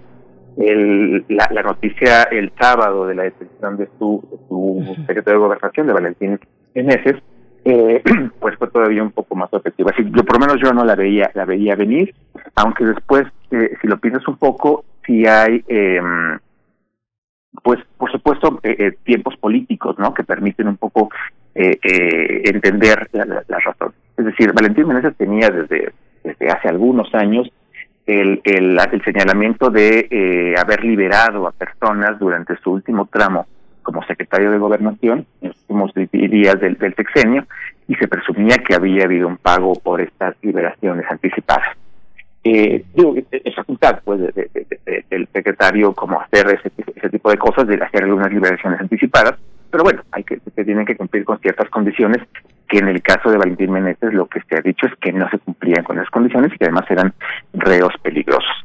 Eh, pero si no, si volteamos a ver el, pues que estamos ya en, en, en pleno proceso electoral, este eh, eh, eso tiene como un cierto sentido, pues, ¿no? Eh, porque eh, uno de los una de las posiciones que se está que se está eh, que está en juego en ese momento que podría ser eh, pues la más importante para Puebla es eh, la, la, la, capital del estado ¿no? quién se va a quedar como candidato a presidente del capital del Estado, al interior primero de Morena y luego, bueno, en, en, la arena política con el resto de los partidos. Pero una de las personas que había levantado la mano para ser eh, candidato es el actual senador Alejandro Armenta, quien fue parte de, pues, del gobierno, de la administración y del grupo político de, Mario Marín, y que eh, casualmente al día siguiente de la, de la, del anuncio de la detención de este, de este personaje, de Valentín Meneses, él anuncia que se baja de la, de la contienda y ya no se registra a la candidatura. Entonces, eh, eh, la, lectura que se tiene en este momento en Puebla es que es tratado de un movimiento eh, eminentemente electoral, ¿no? Justo para mandar un, mensaje, una señal a, pues, a uno de sus contrincantes o a uno de los, es decir, que no es un personaje cercano al gobernador, para detener en por lo menos ese, ese, esa intención de competir por la presidencia municipal de la capital. Esta, esta situación, er, Ernesto, eh, que bueno, que tú como periodista que estás además encargado de la edición de un, una, parte del portal del lado B, que es el lado oscuro, esta, esta visión, ¿cómo eh, esos señalamientos que ha hecho Lidia Cacho sobre la persona de Olga Sánchez Cordero, qué significado político tiene, así como señales que manda un mensaje electoral, también hay una parte también que daña a, la imagen de la cuarta transformación, en el sentido en el que uno de sus eh, protagonistas más importantes, que estuvo nada menos que sustituyendo al presidente en la conferencia mañanera, tiene esos, esos lados eh, que son cuestionables como ministro, ¿no? Que ahora Lidia Cacho, un protagonista tan importante en la opinión pública, la señala como, como autora de una traición, tanto desde la perspectiva de género como desde la perspectiva de un ministro. ¿no? Sí, claro, y, me parece decir que, que, tiene muchos elementos y mucha razón y Lidia pues para, para cuestionar este trabajo, eh, sobre todo en, el contexto en el que Olga, eh, la, la, ministra, pues eh, se ha, la se ha eh, visto pues como una aliada de, ciertos grupos feministas o de grupos feministas o de luchas feministas. Eh, pero me parece que eh, a pesar de todo, por lo menos en, en, en, la figura central de el presidente, que pues no deja de ser el gran motor político de, de Morena, eh, me parece que no va a haber mucho impacto en, ese sentido, ¿no? Eh, se sigue se sigue viendo, se sigue pensando en, en el presidente, bueno, pues como gran eh, factor de lucha contra la corrupción y creo que en ese sentido, insisto, el, el, el, la crítica, el cuestionamiento mediático no va a tener gran impacto en, en, ni en la figura del gobernador y no sé qué tanto en la, lucha electoral que, que, estamos ya pues por entrar en ella. Ernesto Arocha, también te pregunto, pues, ¿qué significó esto para Puebla, para el Estado? Una vez que Lidia Cacho hace 14 años, pues, decide emprender esta lucha, es una lucha valiente e incansable, por supuesto, eh, por la justicia, por la justicia de su caso. ¿Qué se generó en Puebla una vez que empezó toda esta trama tan larga, tan desgastante, supongo yo, para la propia Lidia Cacho y para quienes le acompañan? ¿Qué, qué significó en Puebla? Pues eh, de entrada hay una hay una sensación de, de eh, pues como de se, percibe pues de una manera positiva esta acción, ¿no? El que el que esté el gobernador en este en, en detenido en este momento, ¿no? El haberlo visto eh, cruzar la, el, hangar para llegar a tomar los aviones, posado, eh, en fin, se ve como una figura eh, o más bien como un como un eh, golpe muy simbólico en, términos políticos, pero eh, pero está la, la, expectativa de ver qué es lo que sucede eh, realmente con ya el proceso en, en, en, realidad, ¿no? qué bueno que se le detuvo, qué bueno que lo llevaron esposado, que lo, ¿no? Que, que eh, pero vamos a ver qué es lo que pasa, pues ya con el juicio como tal, este eh, este martes se tendrá que resolver el, la, situación eh, inicial del gobernador, si declara este, en la detención para seguir el proceso o se le libera, ¿no? porque además también tenemos claro que a pesar de todo eh, hay muchas redes de poder eh, que Mario Marín sigue teniendo y que sigue siguen funcionando, pues ¿no? Por eso, por eso vimos 14 años para poder llegar a este proceso, por eso pasaron dos años antes de, la que, de que la fiscalía pudiera este, detener al gobernador, cuando más a, Mario Marín se le, se, le, escuchaba y se le hablaba pues en, medios, que todo el tiempo se le veía por todos lados, ¿no? En fiestas, en, por supuesto moviéndose por toda la zona de la Mixteca poblana, donde es originario, este, en fin, no parecía que no había eh, una intención real de detenerlo porque era visible pues que andaba por andaba por ahí. Eh, entonces, bueno, pues está la expectativa en este momento de ver qué es lo que sucede con el juicio y ver hasta dónde se consigue ir recortando los los tentáculos de esta red de poder que, que se ha tejido en conjunto con el propio empresario Camel Nasif, ¿no? Pues también está ahí pendiente este, la detención de, de, ellos, ¿no? Además que el fiscal ya dijo desde mediados del año pasado que tienen ubicado a Kamel Nasif en el Líbano. bueno, pues lo tienen, lo tienen ubicado, no, no estamos viendo todavía pues que, que se repite la misma escena que vimos con el gobernador de verlo esposado y verlo llevar a la cárcel. Sí. justamente esta, este, una, una periodista eh, acusa a una red de, de, trata de menores, de trata de personas, es acusada de, este, de, de, perjurio, de, es acusada por atentar contra la dignidad del mandatario y, de, y, de, y es torturada, o sea, y, pero ¿qué pasa con la acusación? Los demonios del Edén ha tenido ya, no, no sé cuántas eh, ediciones, pero eh, yo me quedé en la 14 edición del libro y y, sigue sin hacerse justicia, ¿no? Pues es que ese es el asunto. Este, Miguel Ángel, digo, eh, eh, qué bueno que el gobernador está detenido, el exgobernador está detenido, eh, se, le va, se va a investigar y se le va acusado pues del, del, caso de tortura de Lidia, ¿no? Que no es una cosa menor, pero lo que subyace de fondo es la investigación de Lidia, ¿no? Y en esa no sabemos si se esté haciendo algún tipo de investigación o no se esté trabajando en ese sentido platicaba hace unos días con Polo Maldonado, el director del artículo 19, porque fue la organización que ha acompañado jurídicamente el caso, y me decía lo mismo, es decir, no, no tenemos nosotros información de que se esté investigando en este sentido, ¿no? Sabemos que el proceso está por el, tema de pederastía, en el tema de explotación sexual de menores, que es el fondo del, de la investigación y que es lo que provoca todo lo, toda esta avalancha que, que, que estamos viviendo, no sabemos si se está moviendo un dedo por parte de la fiscalía para ese tema, ¿no? El cuerpo detenido y bueno, pues va a pasar ahí 100 años, si, no estoy mal en, en, la, en, la, en la sentencia, pero pero lo, que lo que relata Lidia en el libro es mucho más que una sola persona, es toda una red este, económica y política, ¿no?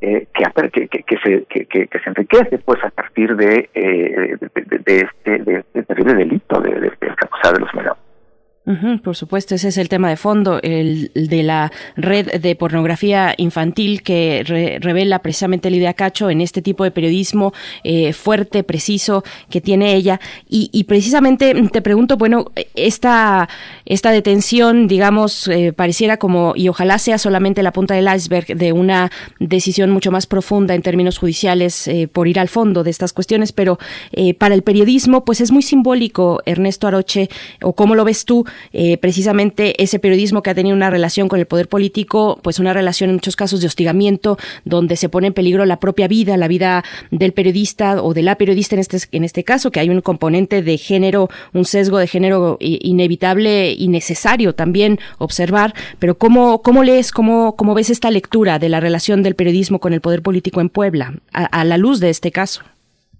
No, no, sin duda me parece que eh, eh, es una buena señal, manda una buena señal en ese sentido, porque además eh, en Puebla, bueno, pues hemos pasado de, de, de este gobernador, de, Mario Marín, castigando y diciendo, este, vanagloriándose pues de, de liquidar costorrones a los periodistas, pasamos a un gobernador como Rafael Moreno Valle, que fue un gobernador de mano dura, un gobernador una relación con la prensa pues muy tirante, ¿no?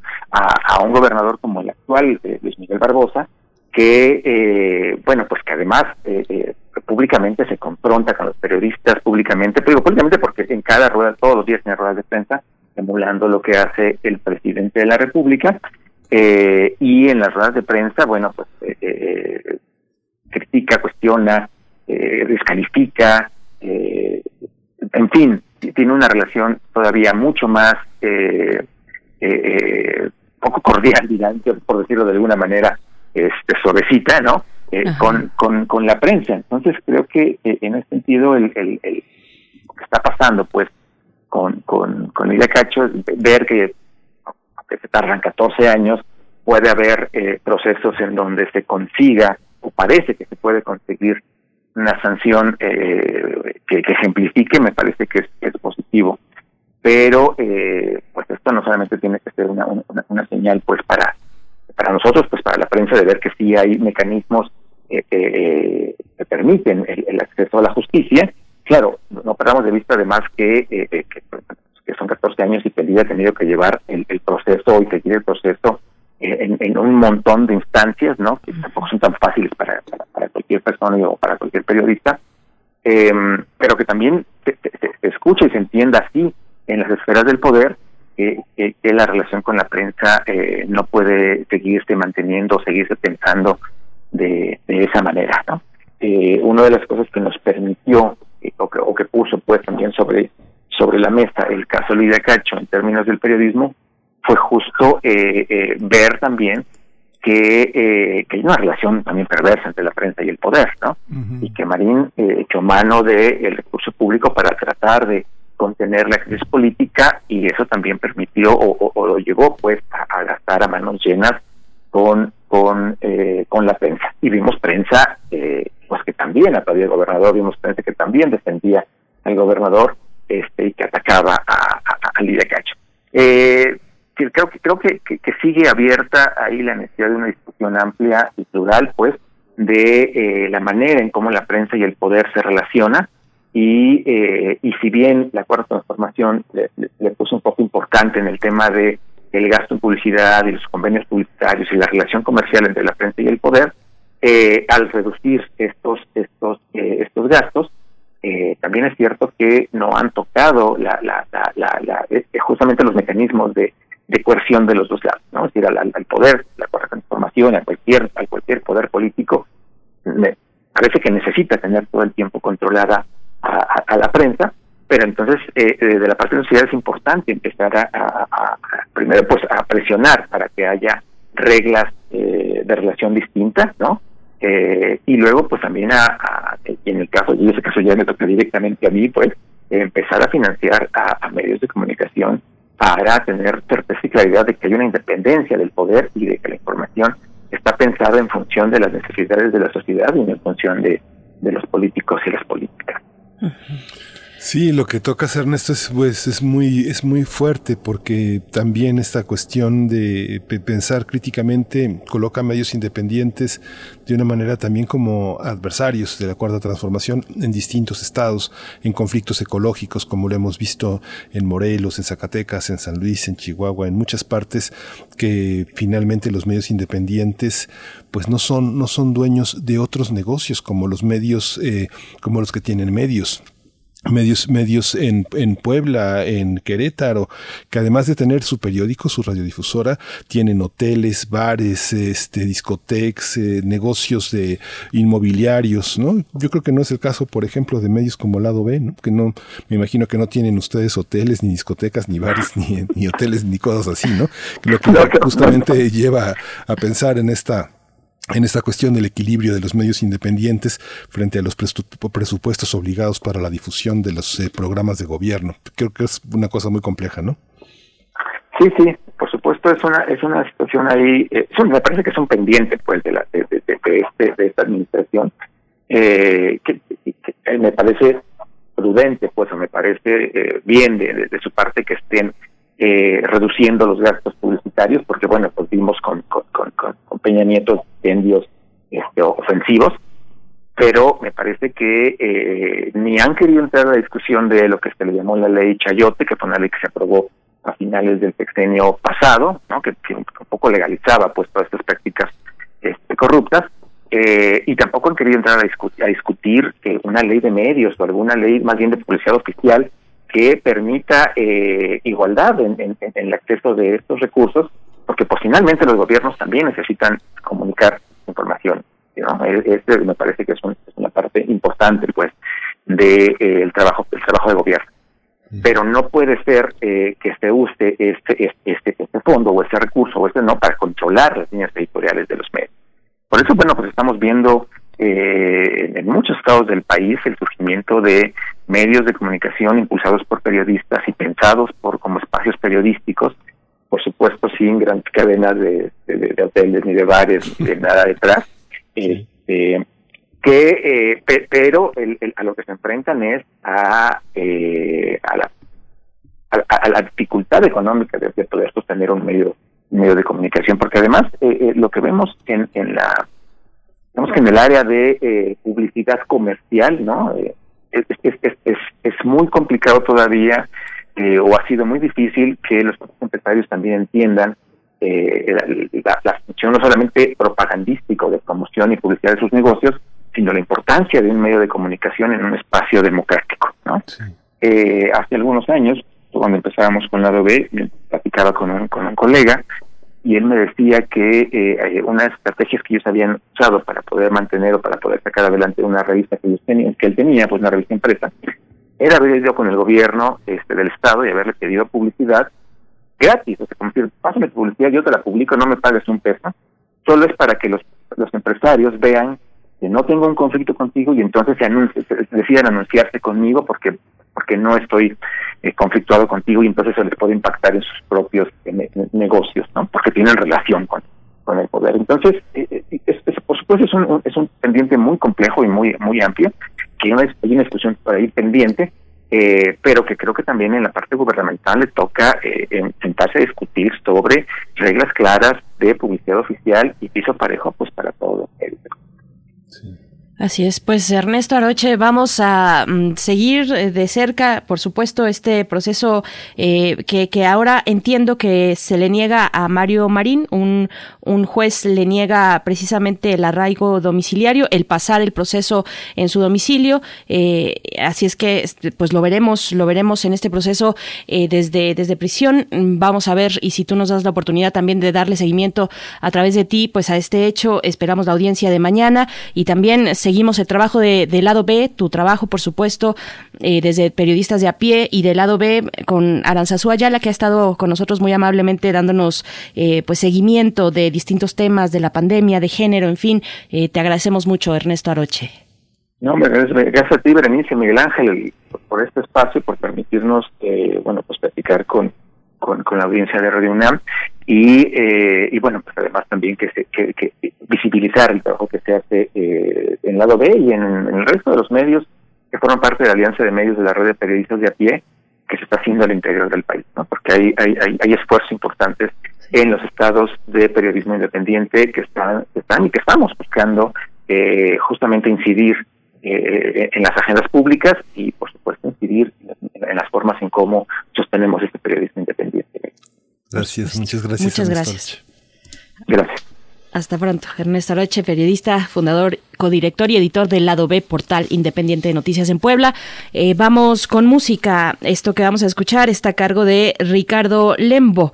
Tata Masaba es la canción.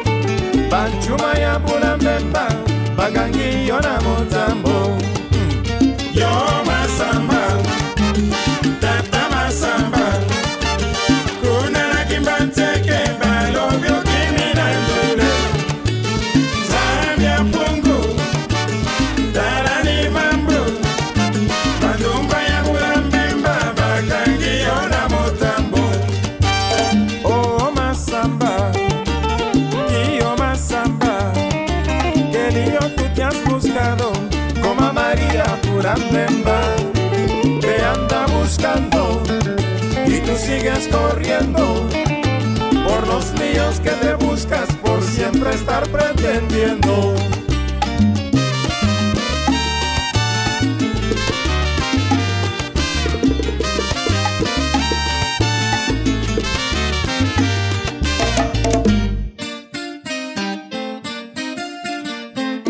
Ahí nada más.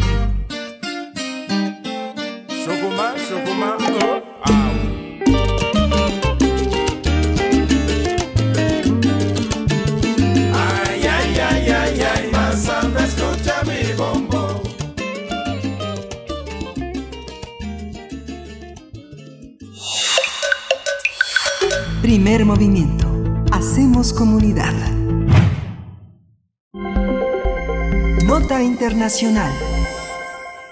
El presidente Joe Biden firmó la semana pasada decretos destinados a terminar con más medidas impuestas por Donald Trump en la frontera mexicana. Estas acciones ejecutivas están enfocadas en revertir la separación de familias, garantizar la seguridad fronteriza e inmigración legal.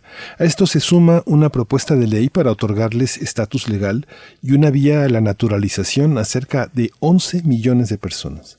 En el tema de las separaciones eh, familiares, Biden contempla llevar a Estados Unidos a los padres y madres de los niños o enviar a los pequeños precisamente con sus familias a los países en los que residen en función en función de la legislación vigente y de los deseos de las propias familias. En medio de la emergencia sanitaria y con un repunte de detenciones en la frontera, los decretos aprobados no cancelan inmediatamente las controvertidas medidas de su predecesor, de Donald Trump, sino que encargan revisiones y solicitan tiempo para diseñar un nuevo marco. Hay que señalar que este fin de semana el presidente Joe Biden suspendió los acuerdos de cooperación de asilo con Centroamérica. Se trata de convenios que la administración de Donald Trump firmó con los gobernantes de Guatemala, El Salvador y Honduras y que permitían la deportación de migrantes desde Estados Unidos. Con ese acuerdo, Guatemala se convirtió en un llamado país seguro, con lo cual Estados Unidos podía enviar migrantes salvadoreños y hondureños deportados a ese país. Pues vamos a realizar un análisis de la política sobre migración anunciada por el presidente de los Estados Unidos. Este día nos acompaña a través de la línea en primer movimiento Maureen Meyer. Ella es vicepresidenta de programas de la Washington Office on Latin America, la WOLA. Es miembro del colectivo CACEDE, coordinadora principal del programa de México y Derechos de Migrantes. Maureen Meyer, gracias por estar con nosotros aquí, con nosotras en primer movimiento. Bienvenida. Muchas gracias. Gracias, Maureen Meyer.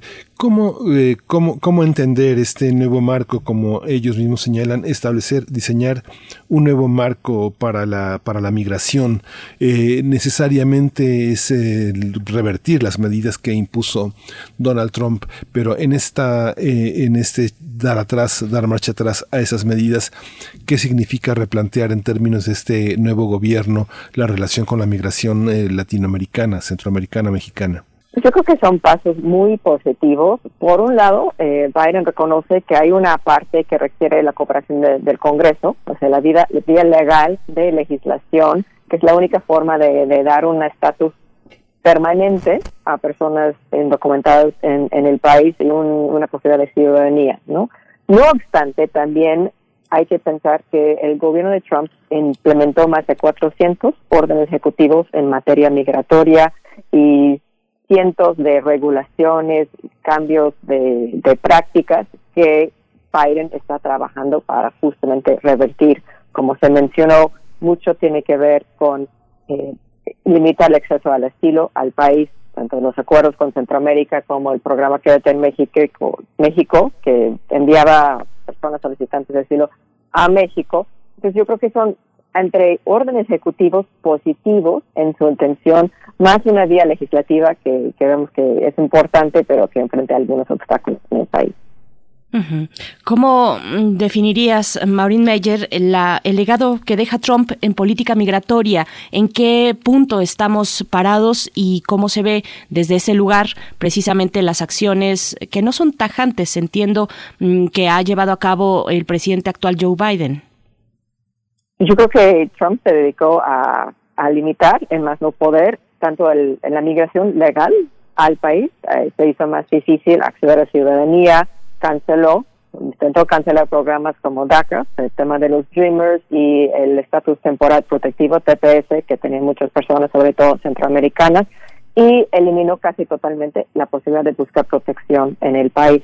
Pues hizo todo un marco y a través de órdenes ejecutivos, pero cambios de leyes, interpretaciones, que lo que enfrenta Biden también es un gran reto porque no es tan fácil revertir todo eso y menos en lo inmediato. Creo que Biden ha quedado muy claro en su intención de cambiar la situación en la frontera, por ejemplo, pero ellos mismos dicen va a tardar porque lo que nos dejaron el gobierno anterior es un sistema no funcional, sin el personal, sin la infraestructura para poder recibir y procesar a la gente, y menos en el contexto de una pandemia, en, la necesidad de proteger la salud pública, ¿no?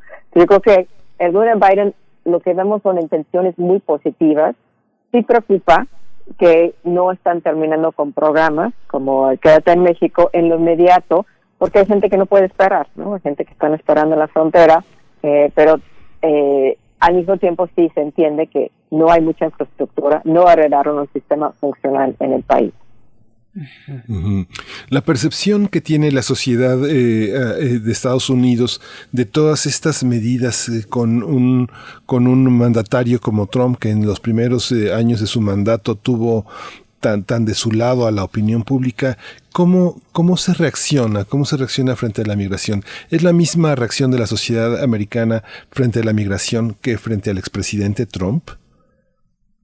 Yo creo que las últimas encuestas que he visto dice que la mayor parte de la población, más del 60% de la población, está a favor de reforma migratoria. O sea, lo que es una garantizar, ofrecer un camino a la ciudadanía por estas 11 millones de personas indocumentadas en el país Nunca hubo eh, un apoyo eh, mayoritario a la construcción del muro, tampoco. Yo creo que al, final lo que tiene Biden en su favor ahora es una opinión pública más hacia eh, documentación de las personas, más hacia recibir a personas refugiadas, pero no es fácil, ¿no? Y hay que reconocer que Trump también dejó un legado de aumentar crímenes de odio en el país, un tono xenofóbico hacia la población migrante en el país y esta hay parte de la población que sigue con una, una lógica de cerrar las fronteras, una lógica antimigrante que, que es un reto que también Biden y el Congreso tendrían que enfrentar. ¿Qué, se requiere para revertir algo tan sensible, eh, tan difícil como la separación de las familias? Un tema que levantó en su momento pues las condenas de muchos países sobre esta decisión del expresidente Donald Trump. Yo creo que lo que se señaló anteriormente es crear este grupo de trabajo, un tipo de task force, se llama, para ver cómo eh, reunificar los más de 600 niños que todavía siguen sin sus papás, siendo que los papás pueden venir a Estados Unidos o los niños a regresar a su país de origen. Han quedado claro que va a ser eh, caso por caso qué es la mejor eh, resolución de esta situación. Pero fuera de, de esa urgente necesidad, yo creo que tocaría también pensar en el tema de rendición de cuentas. O sea, hay mucha gente responsable de implementar esos programas, de permitir que miles de niños fueran separados de sus papás, que siguen con, con el trauma de lo que les ha pasado, que tendrían que, que investigar y en su caso sancionar a la gente responsable de causar tanto daño a su población.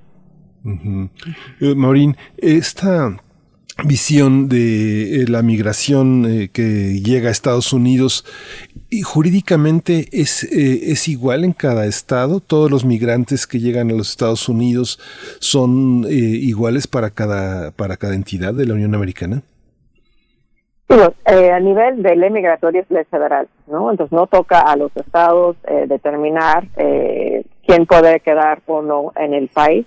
La única distinción es que cada estado tiene diferentes eh, políticas de cómo quieren cooperar a nivel federal con el tema de, cuando un migrante es detenido de informar a las autoridades federales, a, los agentes de ICE sobre su estatus legal. De lo que vimos en el gobierno de Trump fue un aumento de ciudades que se llaman santuarios, ¿no? que, que dicen que no van a no es que no van a cooperar en temas migratorios, pero no van a activamente alertar a las autoridades federales sobre el estatus de una persona. Eso sigue vigente, pero al final sí es un eh, papel federal y determinación del estatus de las personas, aunque cada estado puede determinar, por ejemplo, dar a una persona indocumentada una eh, licencia para manejar. Cada estado tiene estas diferentes decisiones, pero la solución final tendría que estar en el gobierno federal a dar una resolución al estatus de esa persona. Ajá. Maureen, también preguntarte, bueno, sobre estos acuerdos que inició Donald Trump, los acuerdos de cooperación de asilo con Centroamérica, ¿qué se ve en ese sentido? ¿Cómo renegociar o negociar por otras vías? Finalmente debe haber una comunicación entre los Estados Unidos y Centroamérica. ¿Cómo pensarla? ¿Bajo qué términos? Pues yo creo que el Departamento de Estado emitió ayer la, la determinación de terminar estos tres este, acuerdos con Guatemala, El Salvador y, Honduras. Lo vemos muy positivo porque era incluso obligar a gente a buscar protección en, en países donde la misma población no se siente segura y lo que hemos visto es que nadie de las personas que fueron enviadas a Guatemala, que es el programa que estaba vigente, había logrado solicitar y conseguir asilo en este país. No obstante, esa cancelación, lo que ha dicho el gobierno de Biden y que nos parece positivo es buscar cooperación a nivel regional para proteger a personas en necesidad de protección. Es decir, ¿qué papel tiene México, por ejemplo, en recibir a personas este, refugiadas este, a través de fortalecer la, la COMAS, la Comisión de Apoyo a Refugiados en México? ¿Qué papel tiene otros países como Costa Rica, Panamá de recibir a gente? Yo creo que están viendo cómo ampliar y fortalecer la cooperación regional para sí admitir a gente a los Estados Unidos que necesitan protección, pero también pensar en qué papel tiene otros países en la región de recibir a gente y este asegurar que ellos puedan este, sentirse seguros en otros países. Maurín, en esta, en esta cuestión sanitaria eh, es una cuestión del, de, pues, de lesa humanidad, de, humanitarismo, poder recibir a las personas que tienen, eh, tienen síntomas o tienen la enfermedad ya de la COVID-19 en el sistema de salud americano. Esto eh, también los expone, mucha gente ha muerto por no, por no acudir a los sistemas de salud donde se verían expuestos y, y en riesgo de ser, este, de ser deportados. Esta esta prescripción del sistema de salud forma parte de la, de la, de la, del programa de Biden en torno a la migración, atender humanitariamente a las personas que tienen algún riesgo de perder la vida en, en ese marco. Y justamente por eso eh, están diciendo que van a tardar eh, en restaurar acceso al asilo en la frontera, ¿no? Que, que por eso queda vigente quédate en México, por ejemplo porque lo que dicen es que necesitan asegurar que tengan las condiciones necesarias para eh, aplicar pruebas de COVID, por ejemplo, a la población, tener este lugares donde alojar a personas que podrían estar eh, positivos para en cuarentena por un periodo de dos semanas. Entonces, esto es lo que están trabajando. Es por eso también que, que queda vigente lo que se llama título 42, que es justamente la posibilidad que tiene Estados Unidos ahorita, que supuestamente por razones de salud pública pueden expulsar a personas tanto de México como de Centroamérica a México y sin darles la posibilidad de buscar protección en el país. Esto sigue vigente, es bastante preocupante y lo que han este, declarado expertos en salud pública y organizaciones de la sociedad civil es que hay una forma de garantizar el acceso al asilo con eh, garantizando la salud pública y esperamos que pronto el gobierno de Biden realmente desarrolle un programa para poder recibir a esta gente eh, lo más pronto posible. Maureen Meyer, bueno, nos vamos acercando al cierre de esta charla y, te pregunto, bueno, ¿qué se prevé que pueda ocurrir con el muro? ¿Lo avanzado se, se quedará ahí? Hay, vaya, hay hasta llamados de atención eh, por sus efectos, incluso en especies animales que tienden sus rutas de paso en la frontera. ¿Qué se espera eh, que ocurra con el muro? Pues, por un lado, Biden ha hecho claro que no va a construir más muro, eh, lo cual vemos positivo. Eh, está pensando más en cómo aplicar tecnología en la frontera en materia de seguridad. Del muro ya existente, sabemos que hay conversaciones con el gobierno y sobre todo con organizaciones en la frontera sobre la posibilidad de desmantelar parte del muro. No, no en su totalidad, pero en zonas justamente frágiles ecológicamente, donde están también impactando a, tierras de, este, de nativos americanos, por ejemplo, que son sagrados cómo pensar en qué forma de, quitar parte del muro en estas este, estas zonas pero fuera de ahí no no tenemos más eh, claridad y queda la pregunta hay muchos contratos que tenían eh, Trump con diferentes empresas cómo revertir estos contratos y qué costo tiene de eh, indemnizar a estas empresas comparación con el costo de construir la, seguir con la construcción. vemos importante que ya no va a haber más eh, construcción de muro, esperamos que hay unos eh, cambios en, zonas frágiles y de allá hay que pensar en qué es el plan a mediano plazo de, de, mantener el tema de seguridad y cómo invertir más en los puertos de entrada al país. Sí, pues Maurín eh, Meyer queda, queda todavía mucha tarea, muchas cosas que observar en esta, en esta relación. Todavía México todavía está en ese marco que dejó Donald Trump. Vamos a ver también cómo está de nuestro lado la, la respuesta. Le agradecemos muchísimo su, su aportación esta semana, esta, esta mañana. Maureen Meyer, vicepresidenta para programas de la Washington Office on Latin America, la WOLA, miembro del colectivo CACEDE, coordinadora del programa de México y Derechos Migrantes muchas gracias, eh, Maureen Meyer. Gracias por aportar su punto de vista esta mañana. Muchas gracias. Hasta pronto. Muchas gracias. Pues bueno, ahí están estas decisiones recientes del presidente de los Estados Unidos con respecto a la migración y donde tiene todo que ver, eh, obviamente, con, nuestro país, estas decisiones de Joe Biden. Pues nos estamos acercando ya al final de esta segunda hora. Son las 8 con 58 minutos. Nos da tiempo de despedirnos de la radio Nicolaita, de desearles una excelente semana. Mañana nos podemos encontrar, si ustedes desean, así a las 8 de la mañana a través del 104.3. Nos vamos a ir con música, algo que ya está sonando, para después volver. Eh, nos queda por delante la poesía necesaria, la mesa del día, eh, en fin, temas también de eh, biodiversidad. Vamos con esto que tenemos ya, sí, ya está sonando Miguel Ángel. Ya está sonando, es de Nicodemus, J. Collins y Tikla, Passion with the Dove. Listo, con esto nos vamos al corte. Muchas gracias, volvemos.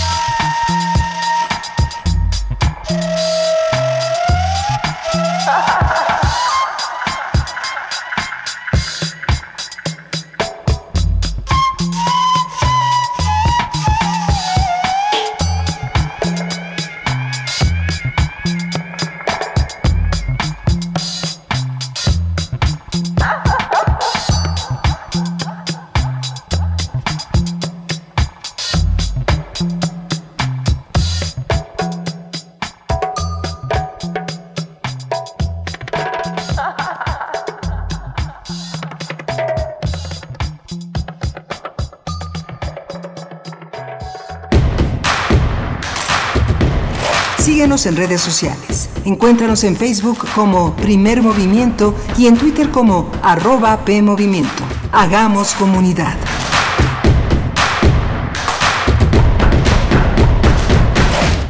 En el INE llevamos trabajando 30 años codo a codo con ciudadanas, activistas, organizaciones civiles y legisladoras para alcanzar el ejercicio pleno de los derechos humanos de las mujeres en la política. En el INE garantizamos los derechos políticos y electorales de las mujeres y no permitiremos que se impida o menoscabe su ejercicio. Denuncia en INE.mx. Estamos avanzando hacia un México más igualitario y libre de violencia en contra de las mujeres. Para lograr la paridad total, contamos todas. INE. Si te interesa proveer de bienes o servicios a partidos políticos, coaliciones, precandidaturas, candidaturas, aspirantes y candidaturas independientes, debes inscribirte y estar activo en el Registro Nacional de Proveedores. Es rápido y fácil. Date de alta en rnp.ine.mx. Si ya te inscribiste, mantén actualizada la información de los bienes o servicios que ofreces. Recuerda, si no estás en el RNP, no podrás ofrecer tus bienes o servicios. Contamos todas, contamos todos. INE. En 2018 ofrecimos transformar la basura en energía, permiso laboral para asistir a reuniones escolares, impartir educación contra el bullying y que las empresas permitan el trabajo en casa. Todas estas propuestas ya son ley. En el Partido Verde estamos trabajando en nuevas propuestas para superar la crisis económica y de salud, para detener la violencia contra las mujeres y para vivir con más seguridad. Juntos podemos cambiar nuestra realidad. Partido Verde. No se trata solo de hablar por hablar, es todo un arte. Radio UNAM te invita a su curso de oratoria y dominio de la voz en línea. Aprende a hablar con una ponencia sólida frente al público en este curso de 8 sesiones en línea con Sergio Rued. Sábados de las 10 a las 12 horas, desde el 6 de marzo hasta el 24 de abril, a través de Zoom. Cupo limitado. Informes e inscripciones en cursosrunam.gmail.com. Dominar tu voz es dominar sus oídos. Radio UNAM. Experiencia sonora. En 2018 ofrecimos transformar la basura en energía, permiso laboral para asistir a reuniones escolares, impartir educación contra el bullying y que las empresas permitan el trabajo en casa. Todas estas propuestas ya son ley. En el Partido Verde estamos trabajando en nuevas propuestas para superar la crisis económica y de salud, para detener la violencia contra las mujeres y para vivir con más seguridad. Juntos podemos cambiar nuestra realidad. Partido Verde. ¿Necesitas hacer un trámite de inscripción al padrón o cambiar el domicilio de tu INE? Esto te interesa. A partir del primero de febrero puedes asistir a los módulos y obtener un turno para ser atendido durante ese día o al siguiente. Si solo necesitas reponer tu INE sin hacer cambios en domicilio o datos, puedes hacerlo después del 10 de febrero. Y si tu credencial es 2019, 2020 o 2021, no vayas, está vigente y sirve para votar. Lleva tu cubrebocas y recuerda que te vamos a cuidar con todas las medidas sanitarias. Nadie se quedará sin votar. Contamos todas, contamos todos. INE.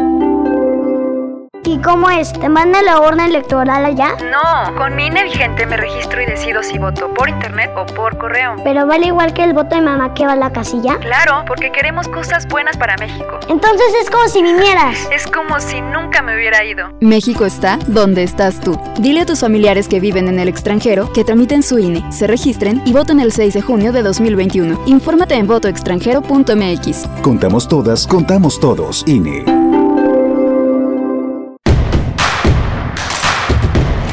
Encuentra la música de primer movimiento día a día en el Spotify de Radio UNAM y agréganos a tus favoritos.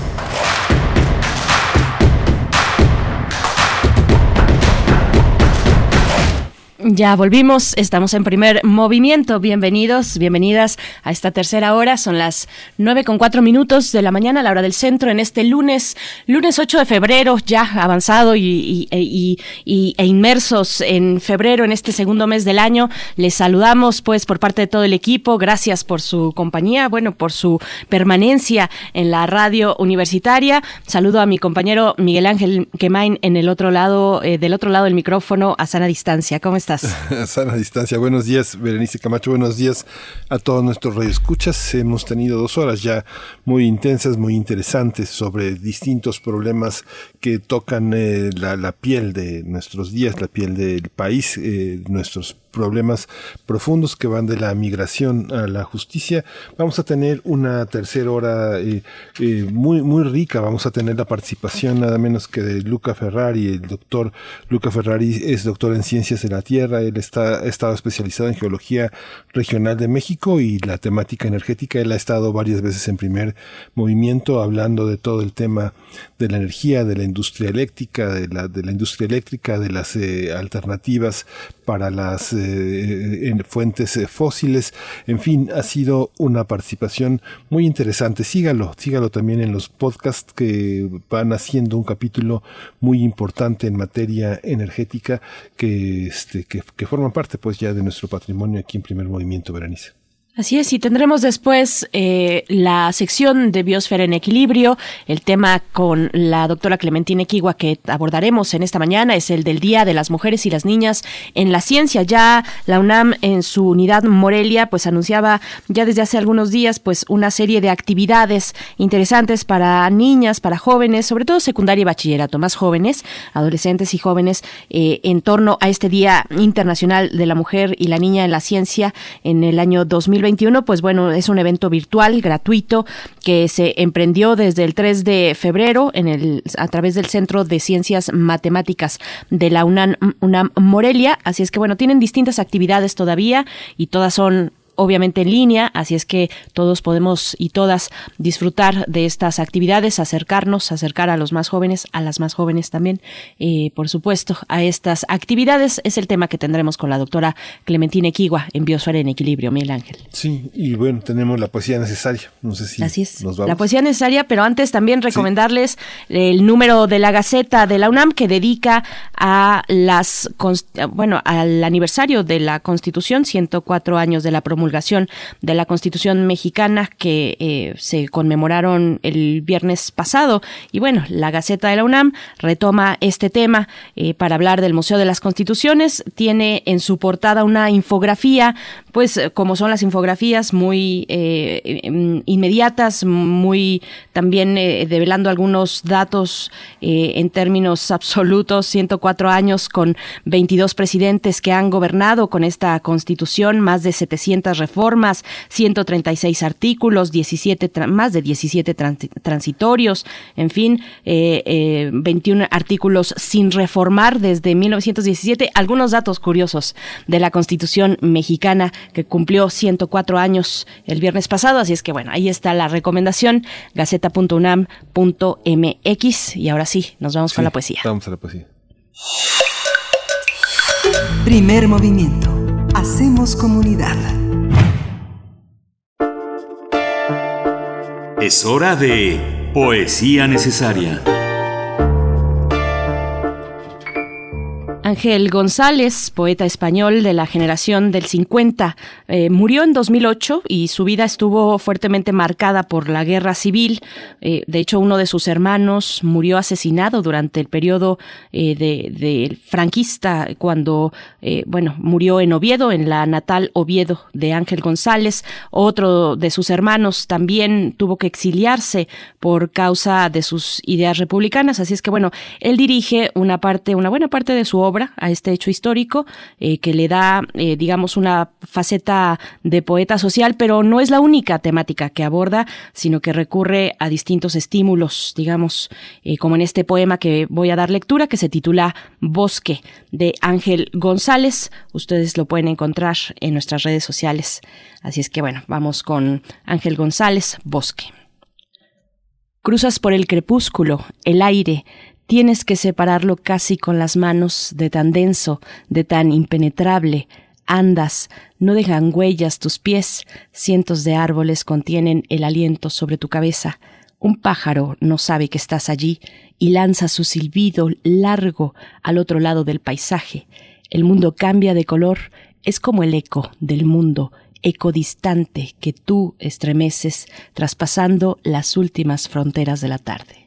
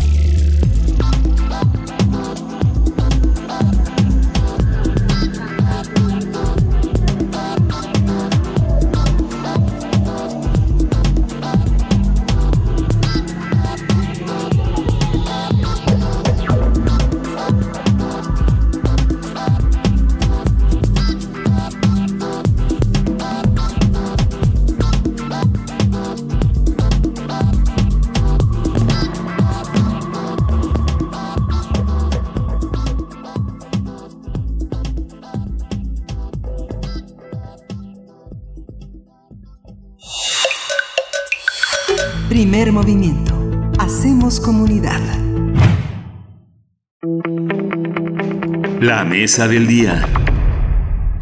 El presidente López Obrador envió a la Cámara de Diputados una iniciativa preferente para reformar la ley de la industria eléctrica con el fin de incorporar los lineamientos de la nueva política energética.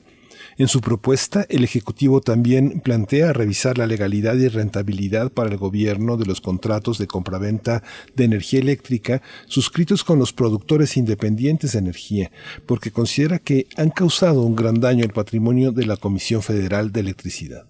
Asimismo, busca eliminar la obligatoriedad de compra de energía mediante subastas y pretende obligar a la Comisión Reguladora de Energía a revocar los permisos de autofinanciamiento que desvirtuaron su objeto inicial.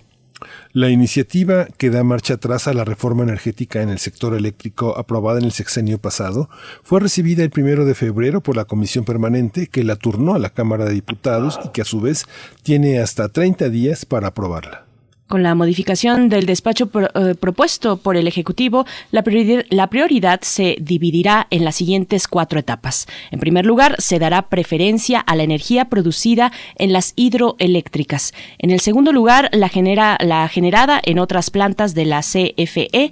En tercero, la energía eólica y solar de particulares. Y hasta el final, la energía de ciclo combinado de empresas privadas.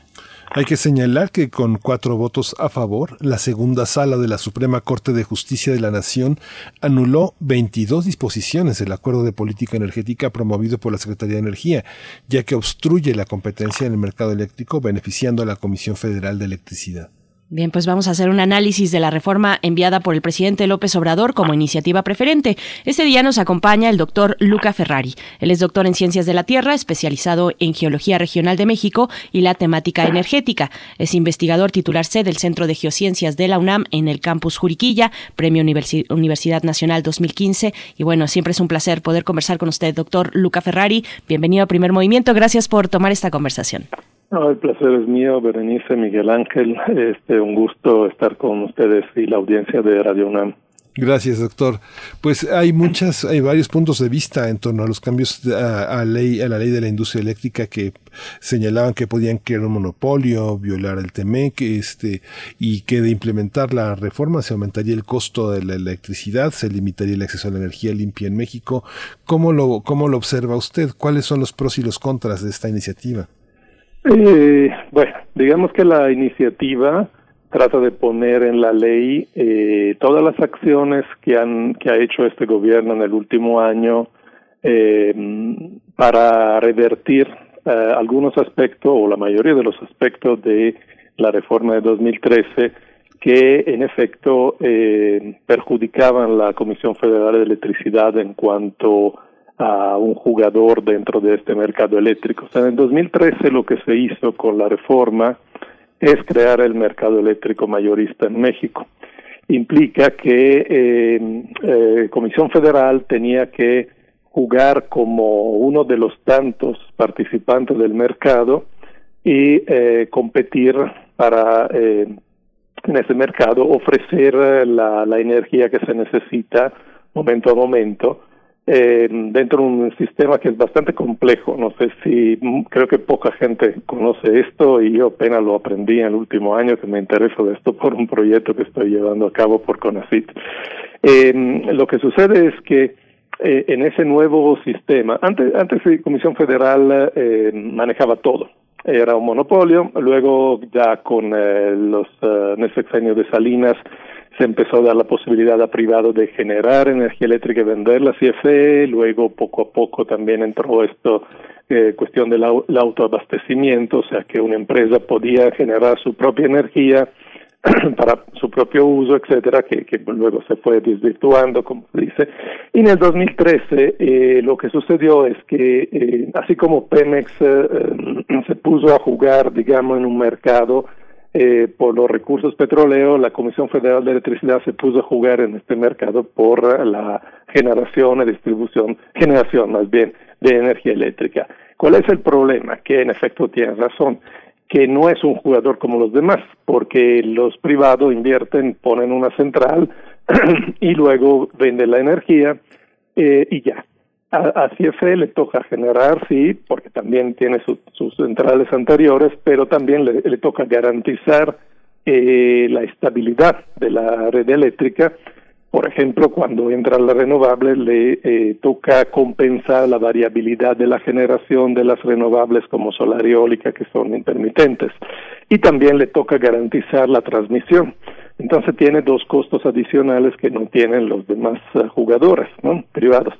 Y además, la, otra cosa que de las cuales se, se queja el CFE, en buena medida yo creo que tiene razón, aunque habría que dimensionar el fenómeno, es que esos contratos de autoabastecimiento se habían desvirtuados porque se, en lugar, no es, no es simplemente que, que un privado tiene una central a un lado de su empresa y ahí lo alimenta, no, podía crear, eh, generar electricidad en cualquier parte del país y eh, utilizarla en sus eh, otras, en sus fábricas, por ejemplo, de, otro lado del país, pagando un monto relativamente bajo para la transmisión. En realidad no, no se transmite, digamos, de Sonora a Chiapas o cosas por el estilo. Simplemente se inyecta la electricidad en un punto y se eh, usa eh, en otro punto del país generada con otra tecnología, probablemente con un otro otro precio, etcétera. Entonces, el, el problema, eh, lo que dice CFE es que se habían creado sociedades ficticias donde uno decía, básicamente se había creado un mercado eléctrico paralelo, donde los privados generaban y vendían eh, aunque no eran necesariamente de la misma empresa.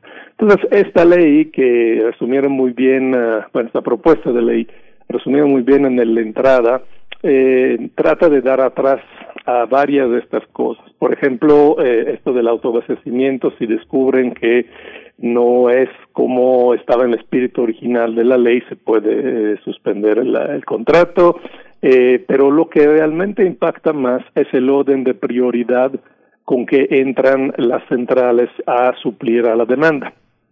Y eh, en este momento, eh, lo de prioridad era lo más bajo, digamos, las centrales que producían un precio más bajo. Y en muchos casos eran las centrales solares y eólicas, porque finalmente el costo del insumo es prácticamente cero. O sea, el sol no se paga, el viento tampoco, cuando hay, obviamente. Entonces, el precio marginal el, precio más bien de, estas centrales era, era muy bajo. Entonces tenían como prioridad de despacho. ahora va a ser eh, un poco distinto. En realidad, el orden de prioridad que establece esta ley eh, rompe un poco con esa idea que se decía que CFE eh, y el Estado privilegiaban los fósiles y los privados los las renovables, porque dice Primero entran las hidroeléctricas de CFE. Bueno, hidroeléctrica, geotermia, que son renovables de CFE, la nuclear y luego las centrales, todas las demás centrales de combustibles fósiles de la CFE. Y luego entra solar y eólico. Y, y el último entran las centrales de ciclo combinado, o sea, de gas natural de los privados. Entonces, como que ya es mi bueno, no es mi pero digamos, hay aquí, aquí se ve realmente cuál es el objetivo de este gobierno. Es regresar a el, no digo el monopolio porque todavía no vamos a eso, pero digamos regresar a un mayor control y una mayor dominancia de la Comisión Federal de Electricidad del Estado dentro de la generación eléctrica. No es tanto fósiles versus eh, este renovable, porque pues la renovable como hidroeléctrica geotermia la tiene también CFE. Ahora, que esto sea lo mejor, yo no estoy seguro. O sea, el sistema anterior, bueno, que es el vigente ahora hasta que no cambie la ley, es un sistema mm, absolutamente complicado y que favorece los negocios e incluso la especulación más que el servicio.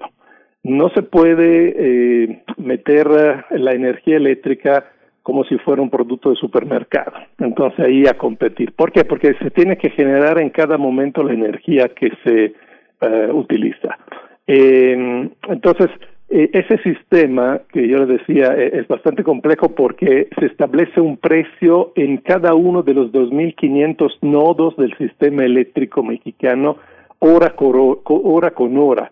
Eso se establece el día anterior y luego en el momento eh, del despacho se hacen otras cuentas que hace SENACE y luego se hace la liquidación. Y eso se presta a que las empresas traten de ganar lo más posible metiendo, por ejemplo, centrales en ciertos lugares donde no necesariamente se necesitaría o vendiendo cuando pueden hacer mayor negocio, no cuando sea más necesario. O sea, es el, el, el, aplicar el mercado, el libre mercado, sí, brutal, al sistema eléctrico es riesgoso y es, eh, digamos, no necesariamente cumple con eh, las necesidades del, del país. Ahora, regresar al monopolio de CFE tampoco creo que es lo mejor. Y, por ejemplo, en este caso del despacho primero de la hidroeléctrica, del punto de vista técnico no tiene mucho sentido, porque las hidroeléctricas se están usando actualmente para cubrir los picos de la demanda en la tarde-noche, cuando baja, por ejemplo, qué sé yo, el sol.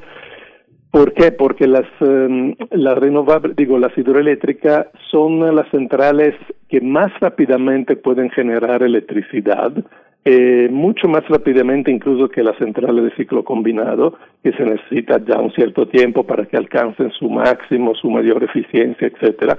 Entonces, ponerla como carga base no tiene mucho sentido. Ahí más bien parece una decisión un poco político-ideológica del presidente que siempre ha dicho que eh, las inundaciones en Tabasco ocurren porque se le se le deja al último la, la, la generación hidroeléctrica a CFE. ¿no? En fin, eh, así como primer balance, yo creo que sí la ley eh, va en el sentido de balancear otra vez el mercado, dándole, sí, em, uno puede decir, dándole prioridad a CFE o favoreciendo CFE, pero es que en la situación anterior eh, se había perjudicado CFE. Ahora, como repito, que esto sea la, que, que, necesariamente el control del Estado y el privilegio de CFE centralizado sea lo que necesita el país para lo que viene, no estoy tan seguro. Ajá, esto, eh, bueno, ¿qué, qué, tema tan complejo, eh, tan importante. Y le pregunto, doctor, eh, pues, ¿cómo favorece o en su caso desfavorece esta iniciativa a la transición de las energías limpias, que es lo que está en la agenda de, pues, eh, mundial, básicamente, internacional? ¿Cómo, cómo se dialoga con, con las energías limpias en esta iniciativa?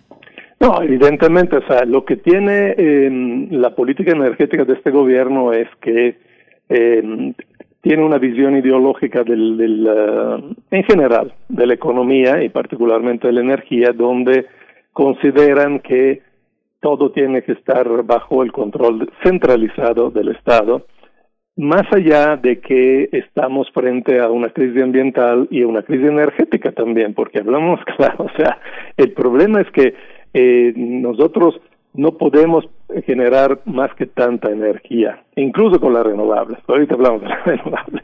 Pero, por ejemplo, en el plan de negocio de CFE, que salió también hace un par de semanas, se prevé que de aquí a 2027 lo único que se van a construir son centrales de, de gas natural, centrales de ciclo combinado.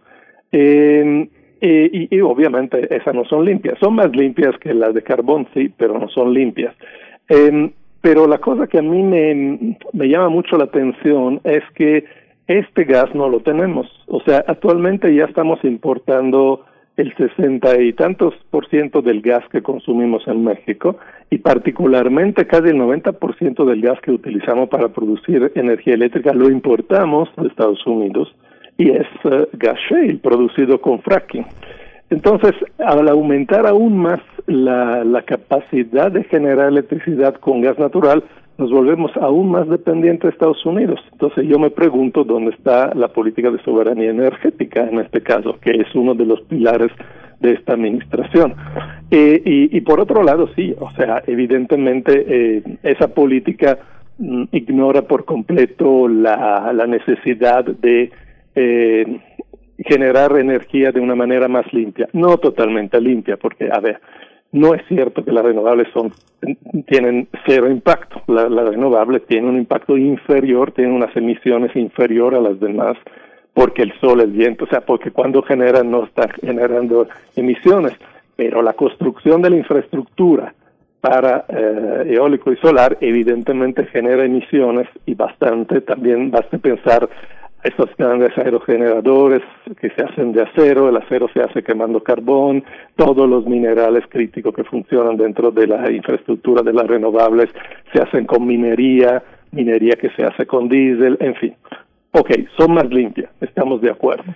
Em, pero tampoco son más baratas por lo que le decía yo al principio, que eh, hay unos costos adicionales que tiene que soportar el sistema eléctrico para poder ingresar más cantidades de renovables variables eh, o intermitentes, ¿verdad? Entonces, son menos sucias y, eh, digamos, tienen esa ventaja ambiental y también tienen una ventaja la, la renovable en cuanto a la soberanía energética, como le decía porque efectivamente el sol, el viento está aquí, no lo tenemos que importar, ¿no? Ahora, el, desde el punto de vista ambiental, yo creo que más allá del cambio climático, que es un tema que no vamos a poder cambiar desde México, que, que, emite el 1.3% de las emisiones, China solamente en los últimos 10 años ha construido eh, como 10 veces la capacidad de eh, carboeléctrica mexicana. Solo, o sea, China en 10 años ha construido más centrales de carbón, eh, 10 veces la, capacidad de central de carbón de la que tiene México, para decir una cosa. Entonces, cambio climático es un problema serio, no lo vamos a, abordar solamente con esto, yo creo, pero hay, hay temas ambientales mucho más urgentes y eh, en México. México es el cuarto emisor de eh, dióxido de azufre por ejemplo.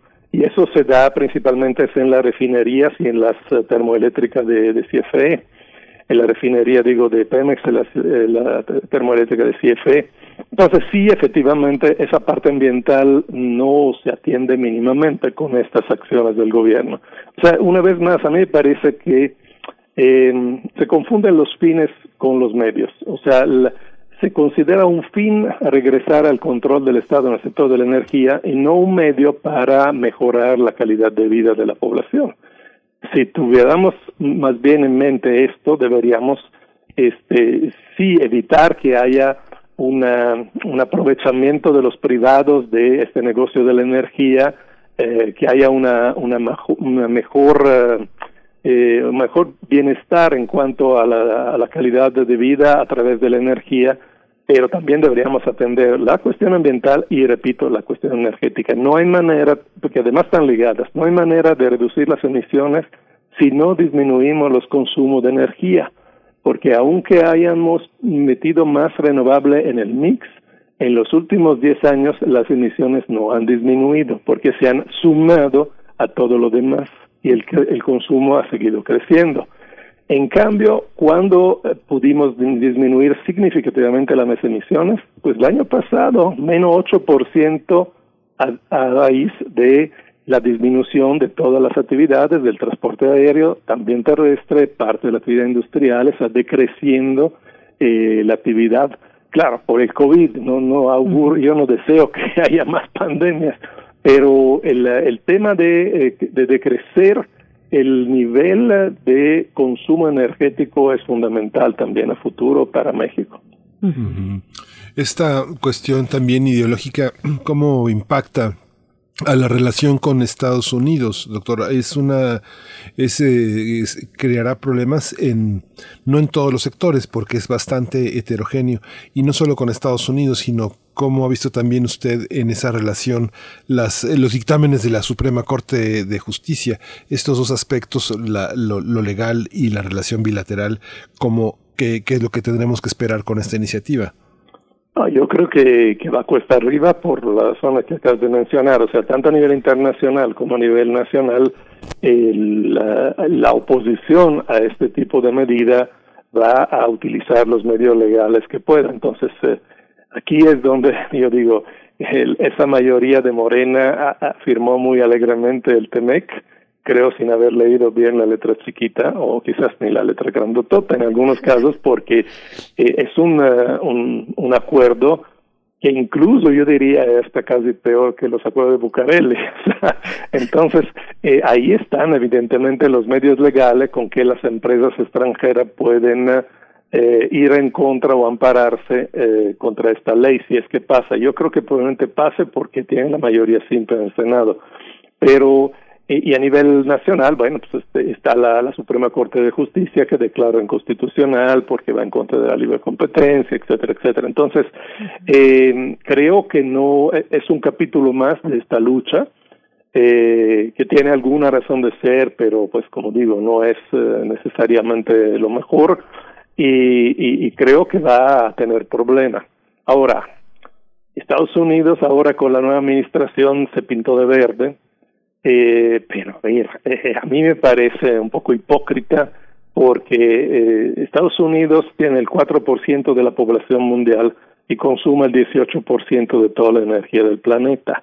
Y obviamente también las emisiones per cápita suyas son más altas que cualquiera. Entonces, si de ver a Estados Unidos le interesara eh, la cuestión climática, pues deberían reducir eh, sus emisiones, o sea, reducir su consumo de energía pues no sé, el 75% para ser parejos con los demás.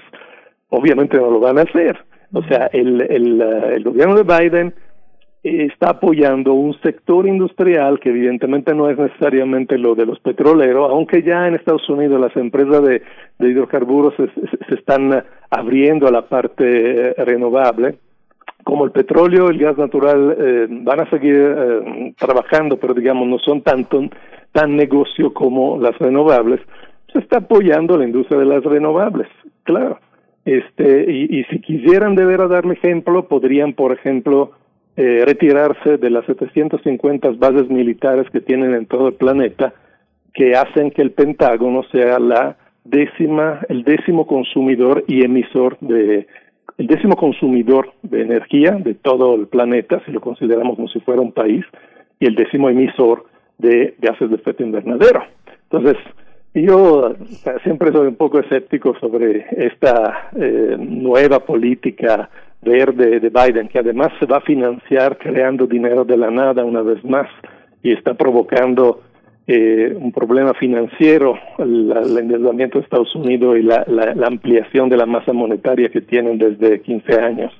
Eh, en fin, eh, como repito, yo trato siempre de ver las cosas en, en, el camino medio, o sea, no no quiero caer en esta polarización entre los privados buenos o Estados Unidos ahora bueno que quiere el, bien del planeta, etcétera, o el, el gobierno que tiene la razón de eh, manejar la energía eh, contra los ladrones que se aprovecharon en los sexenios anteriores, etcétera. O sea, creo que hay que mantener cierta eh, equidistancia y buscar una tercera vía en cuestiones de la política energética. Doctor Luca Ferrari, bueno, eh, en esta cuestión preguntarle eh, cómo, cómo va a impactar a México esta decisión precisamente de Biden, ¿no? De, frenar las concesiones para gas y petróleo. Eso por un lado, un poquito este, caer eh, o que nos comparta su opinión al respecto, pero también por el otro sobre el caso de las energías, de la energía nuclear. Países como Suecia, Alemania también han anunciado su decisión de desmontar la producción de energía nuclear en sus países. ¿Cómo se ve esto? Bueno, por supuesto, frente a la cuestión de la escasez del uranio, el acuerdo nuclear. Eh, ¿cómo, ¿Qué consideraciones tiene al respecto, doctor Luca Ferrari? Bueno, sobre lo primero, eh, lo que nosotros nos afecta es el, sobre todo la importación de gas natural, también de refinados, pero bueno, eh, esto pues, de alguna forma se está atendiendo entre un menor consumo y pues la refinería.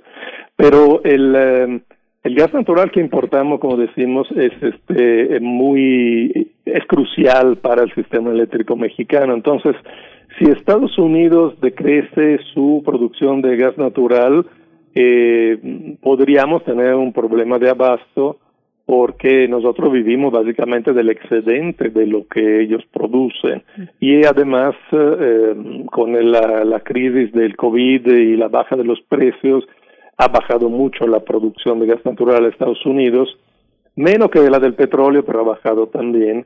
Pero también ha bajado el consumo, entonces, bueno, por ahí la liberamos por lo pronto. Pero mm, yo repito, a mí me parece poco eh, de una visión de, de, corto plazo esto de construir más centrales de gas en México. O sea, el, no estamos seguros de tener uh, todo este gas natural de Estados Unidos siempre.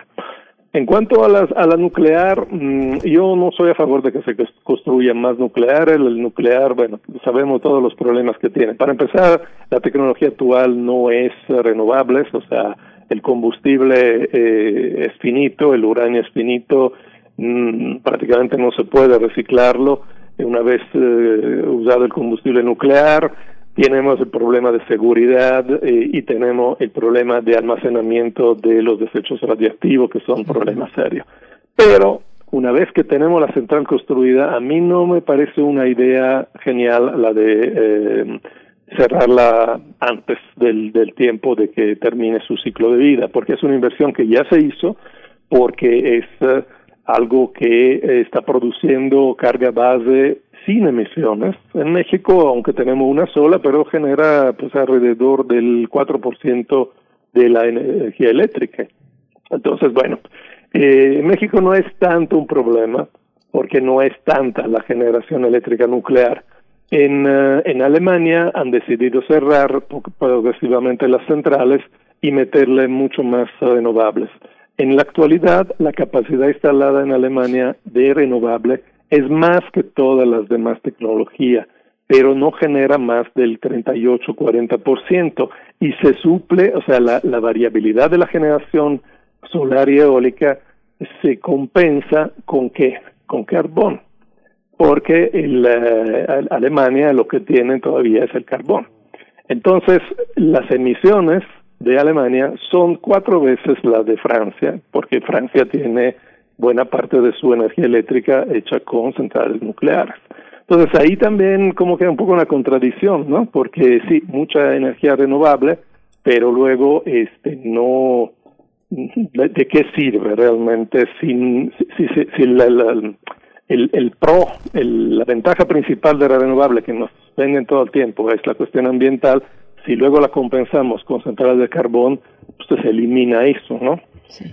Entonces, este, yo creo que no, a menos que haya problemas de seguridad, y, últimamente han salido algunas noticias que Laguna Verde había tenido varios problemitas por ahí, no, no graves todavía, pero algunos, este, varios, varios alarmas, ¿no? Así. Obviamente, si se trata de un caso de seguridad, hay que apagarla y esperar y ver si no se puede componer los problemas, pues sí, claro, hay que decomisionarla. Pero mientras funcionen, la verdad es una energía eh, muy útil porque da carga base y no tiene emisiones. Esta, esto que usted mencionaba, doctor eh, Luca, es eh, esas cuentas alegres de la de, de, Morena de que pues van con todo y lo van y lo van a aprobar. Hay en esta perspectiva que usted también señala como ideológica hay empresarios eh, en, que también, hoy los empresarios también tienen, como en la minería, muchos intereses en Estados Unidos.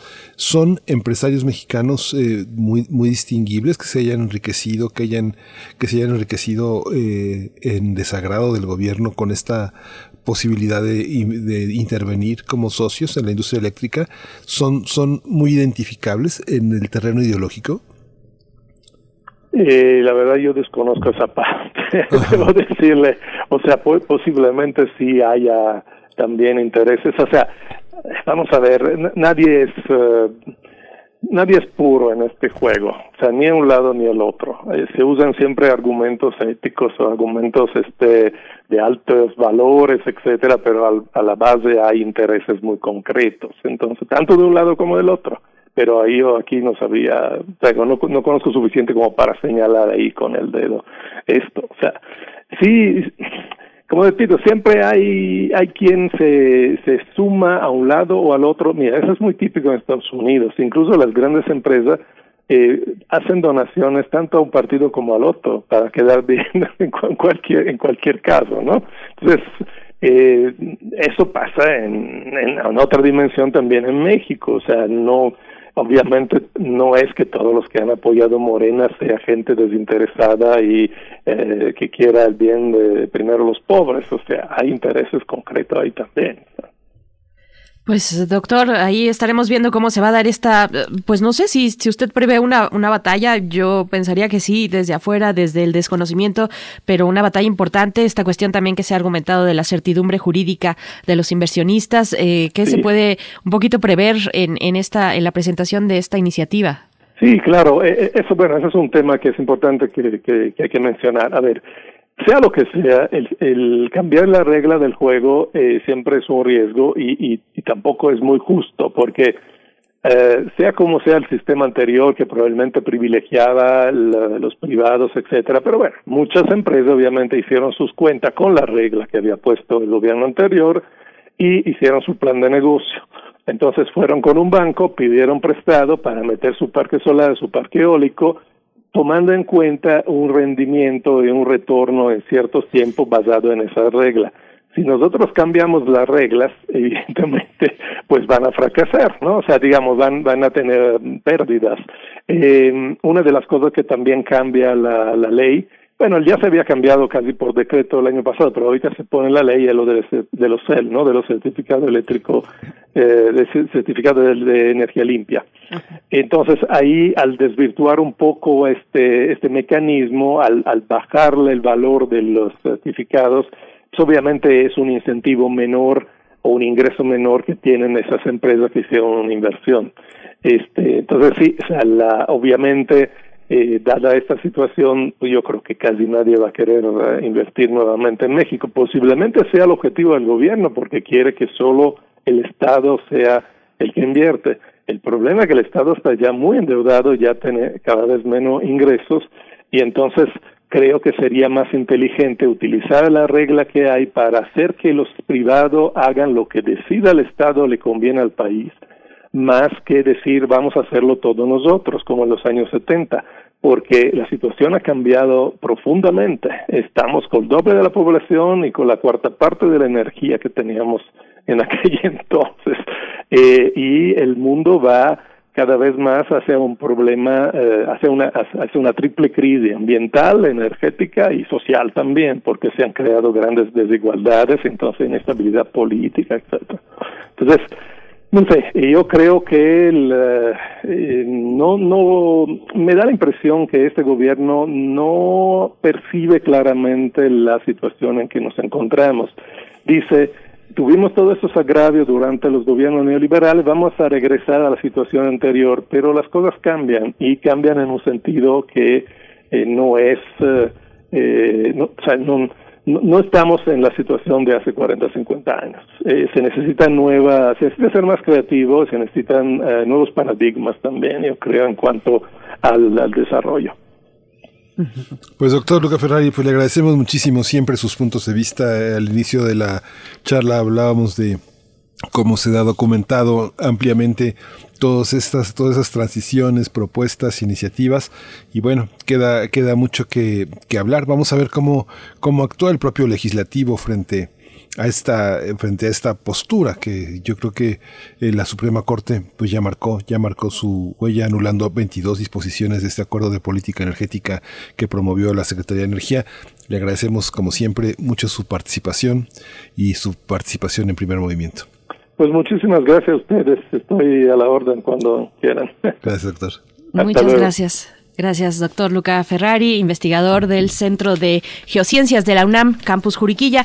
Nos dice por aquí, refrancito, el doctor Ferrari lo ha dicho antes y tiene toda la razón, mientras no se reduzca el consumo, no hay panorama bueno. Hernán Garza dice, el concepto de energías limpias es una bandera que favorece a ciertas tecnologías sobre otras para impulsar inversiones etiquetadas como neutrales de CO2. Muchas gracias a ustedes allá afuera por sus comentarios. Miguel Ángel, vamos a ir con música y después llegará la doctora Clementina Equigua a este espacio.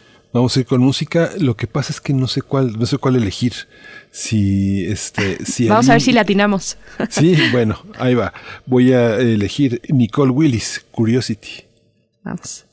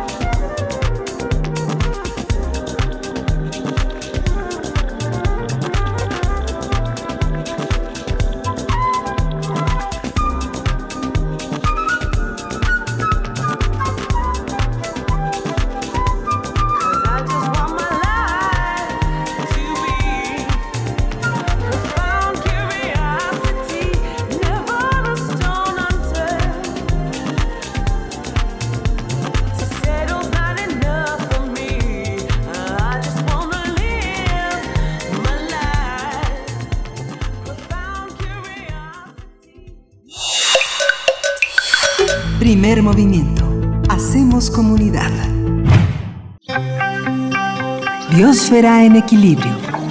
Qué gusto poder saludar en esta mañana, como cada lunes, a la doctora Clementina Equigua, doctora en ciencias por la Facultad de Ciencias de la UNAM, divulgadora del Instituto de Ecología también de esta universidad, para hablar del Día de las Mujeres y las Niñas en la Ciencia. Doctora Clementina, ¿cómo estás? Bienvenida. Pues muchísimas gracias, muy bien, muy bien. Aquí, pues listos para celebrar el próximo jueves el Día Internacional de la Mujer y la Niña en la Ciencia. Entonces quiero aprovechar esta oportunidad para poner un poquito de contexto de lo que tenemos en México y lo que significa pues la presencia femenina o de, las mujeres y las niñas en la ciencia. Eh, para, como decía, para poner este contexto, quiero mencionar que durante enero el Instituto Nacional de Estadística y Geografía, que todos conocemos como INEGI, publicó resultados del Censo de Población y Vivienda 2020 que se puede consultar en línea como panorama sociodemográfico. En este documento se informa que durante la última década la población de nuestro país superó ligeramente los 126 millones de habitantes. Además, que 51.2% de la población está compuesta de miembros del sexo femenino y 48.8% del masculino, es decir, según el mismo INEGI, la proporción es 95 hombres por cada 100 mujeres. Estas estadísticas también nos dicen que casi el 50% de la población tiene la educación básica, 24% la media superior y 21.6% la educación superior. La alfabetización nacional supera el 94%, el porcentaje varía de 98 a 94% según los rangos de edad, pero el panorama sociodemográfico del Censo de Población y Vivienda 2020 no nos da información específica sobre las características educativas y de trabajo científico según el sexo. Hay que buscar esta información en los datos crudos o en otras fuentes. Una fuente alternativa es el Instituto de Estadística de la UNESCO, ya que cuenta con datos sobre educación, ciencia, cultura y comunicaciones de todo el mundo y está disponible en línea en la página uis.unesco.org.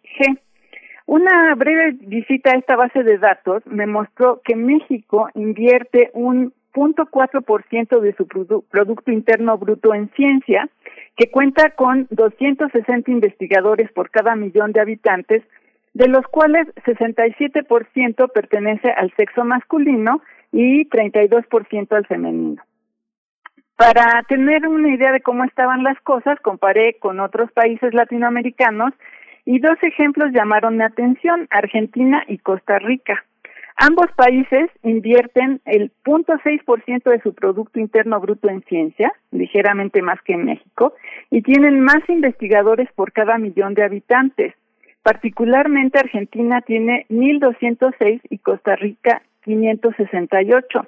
Pero además, la proporción de mujeres en estos campos es sorprendentemente más alta.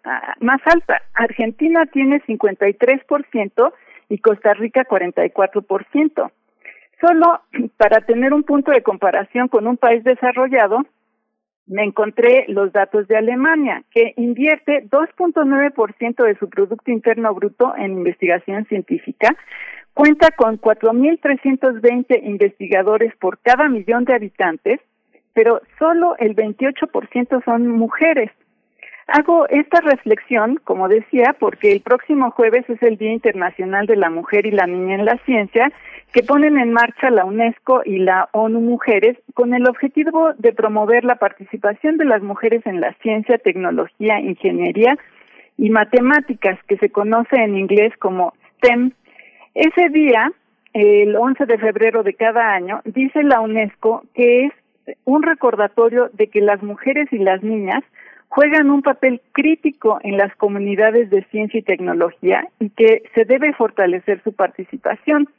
En general, la ONU resalta la igualdad de género como uno de los objetivos para el desarrollo sostenible. Específicamente lo hace en el quinto objetivo que dice lograr la igualdad de género y empoderar a todas las mujeres y las niñas.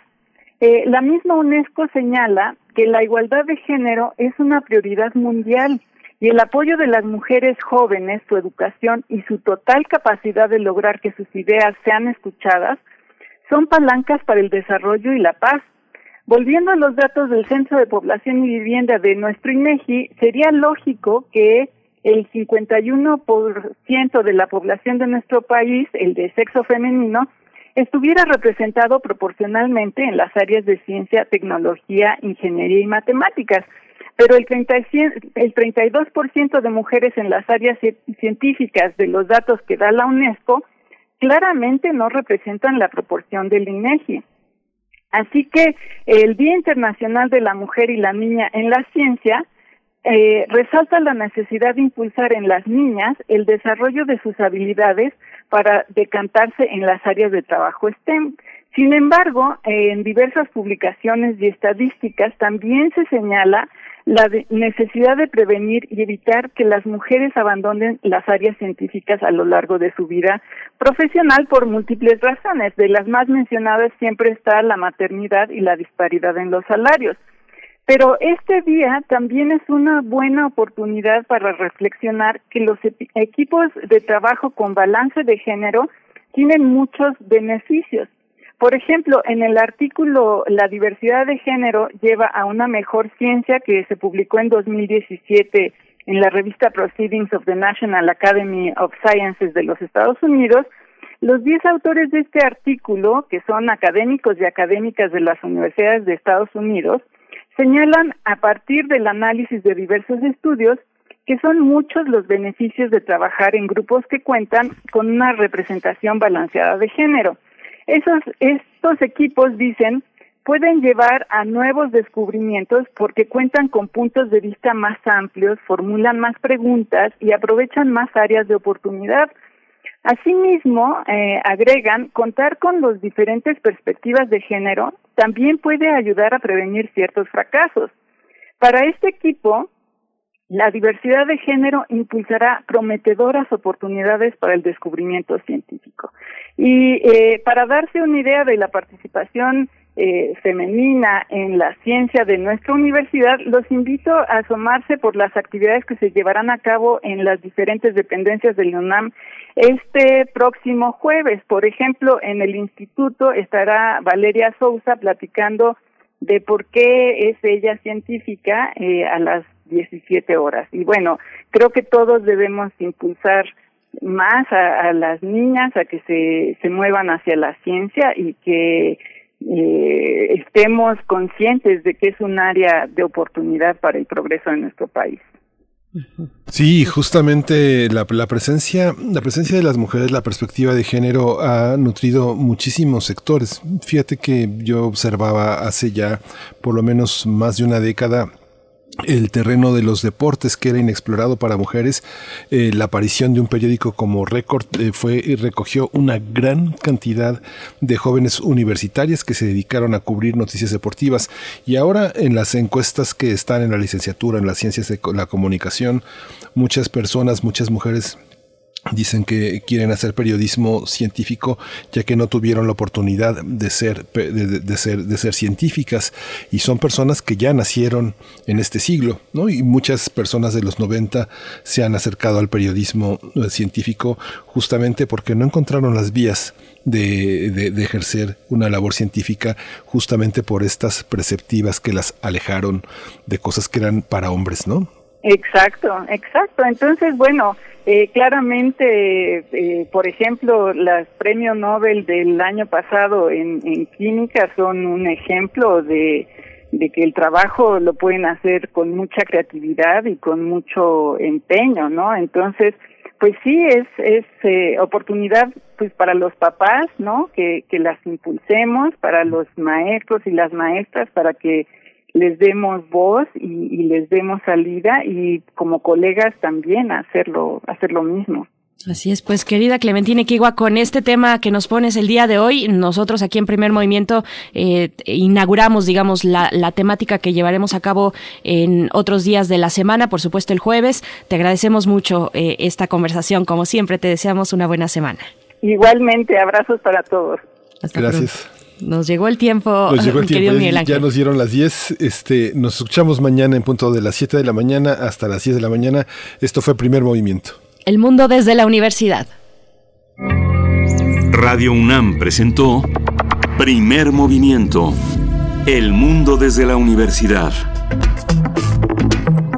Con Berenice Camacho y Miguel Ángel Quemain en la conducción. Frida Saldívar y Violeta Berber, producción. Antonio Quijano y Patricia Zavala, noticias. Miriam Trejo y Rodrigo Mota, coordinadores de invitados. Tamara Quirós, redes sociales. Arturo González y Socorro Montes, operación técnica. Locución, Tessa Uribe y Juan Stack.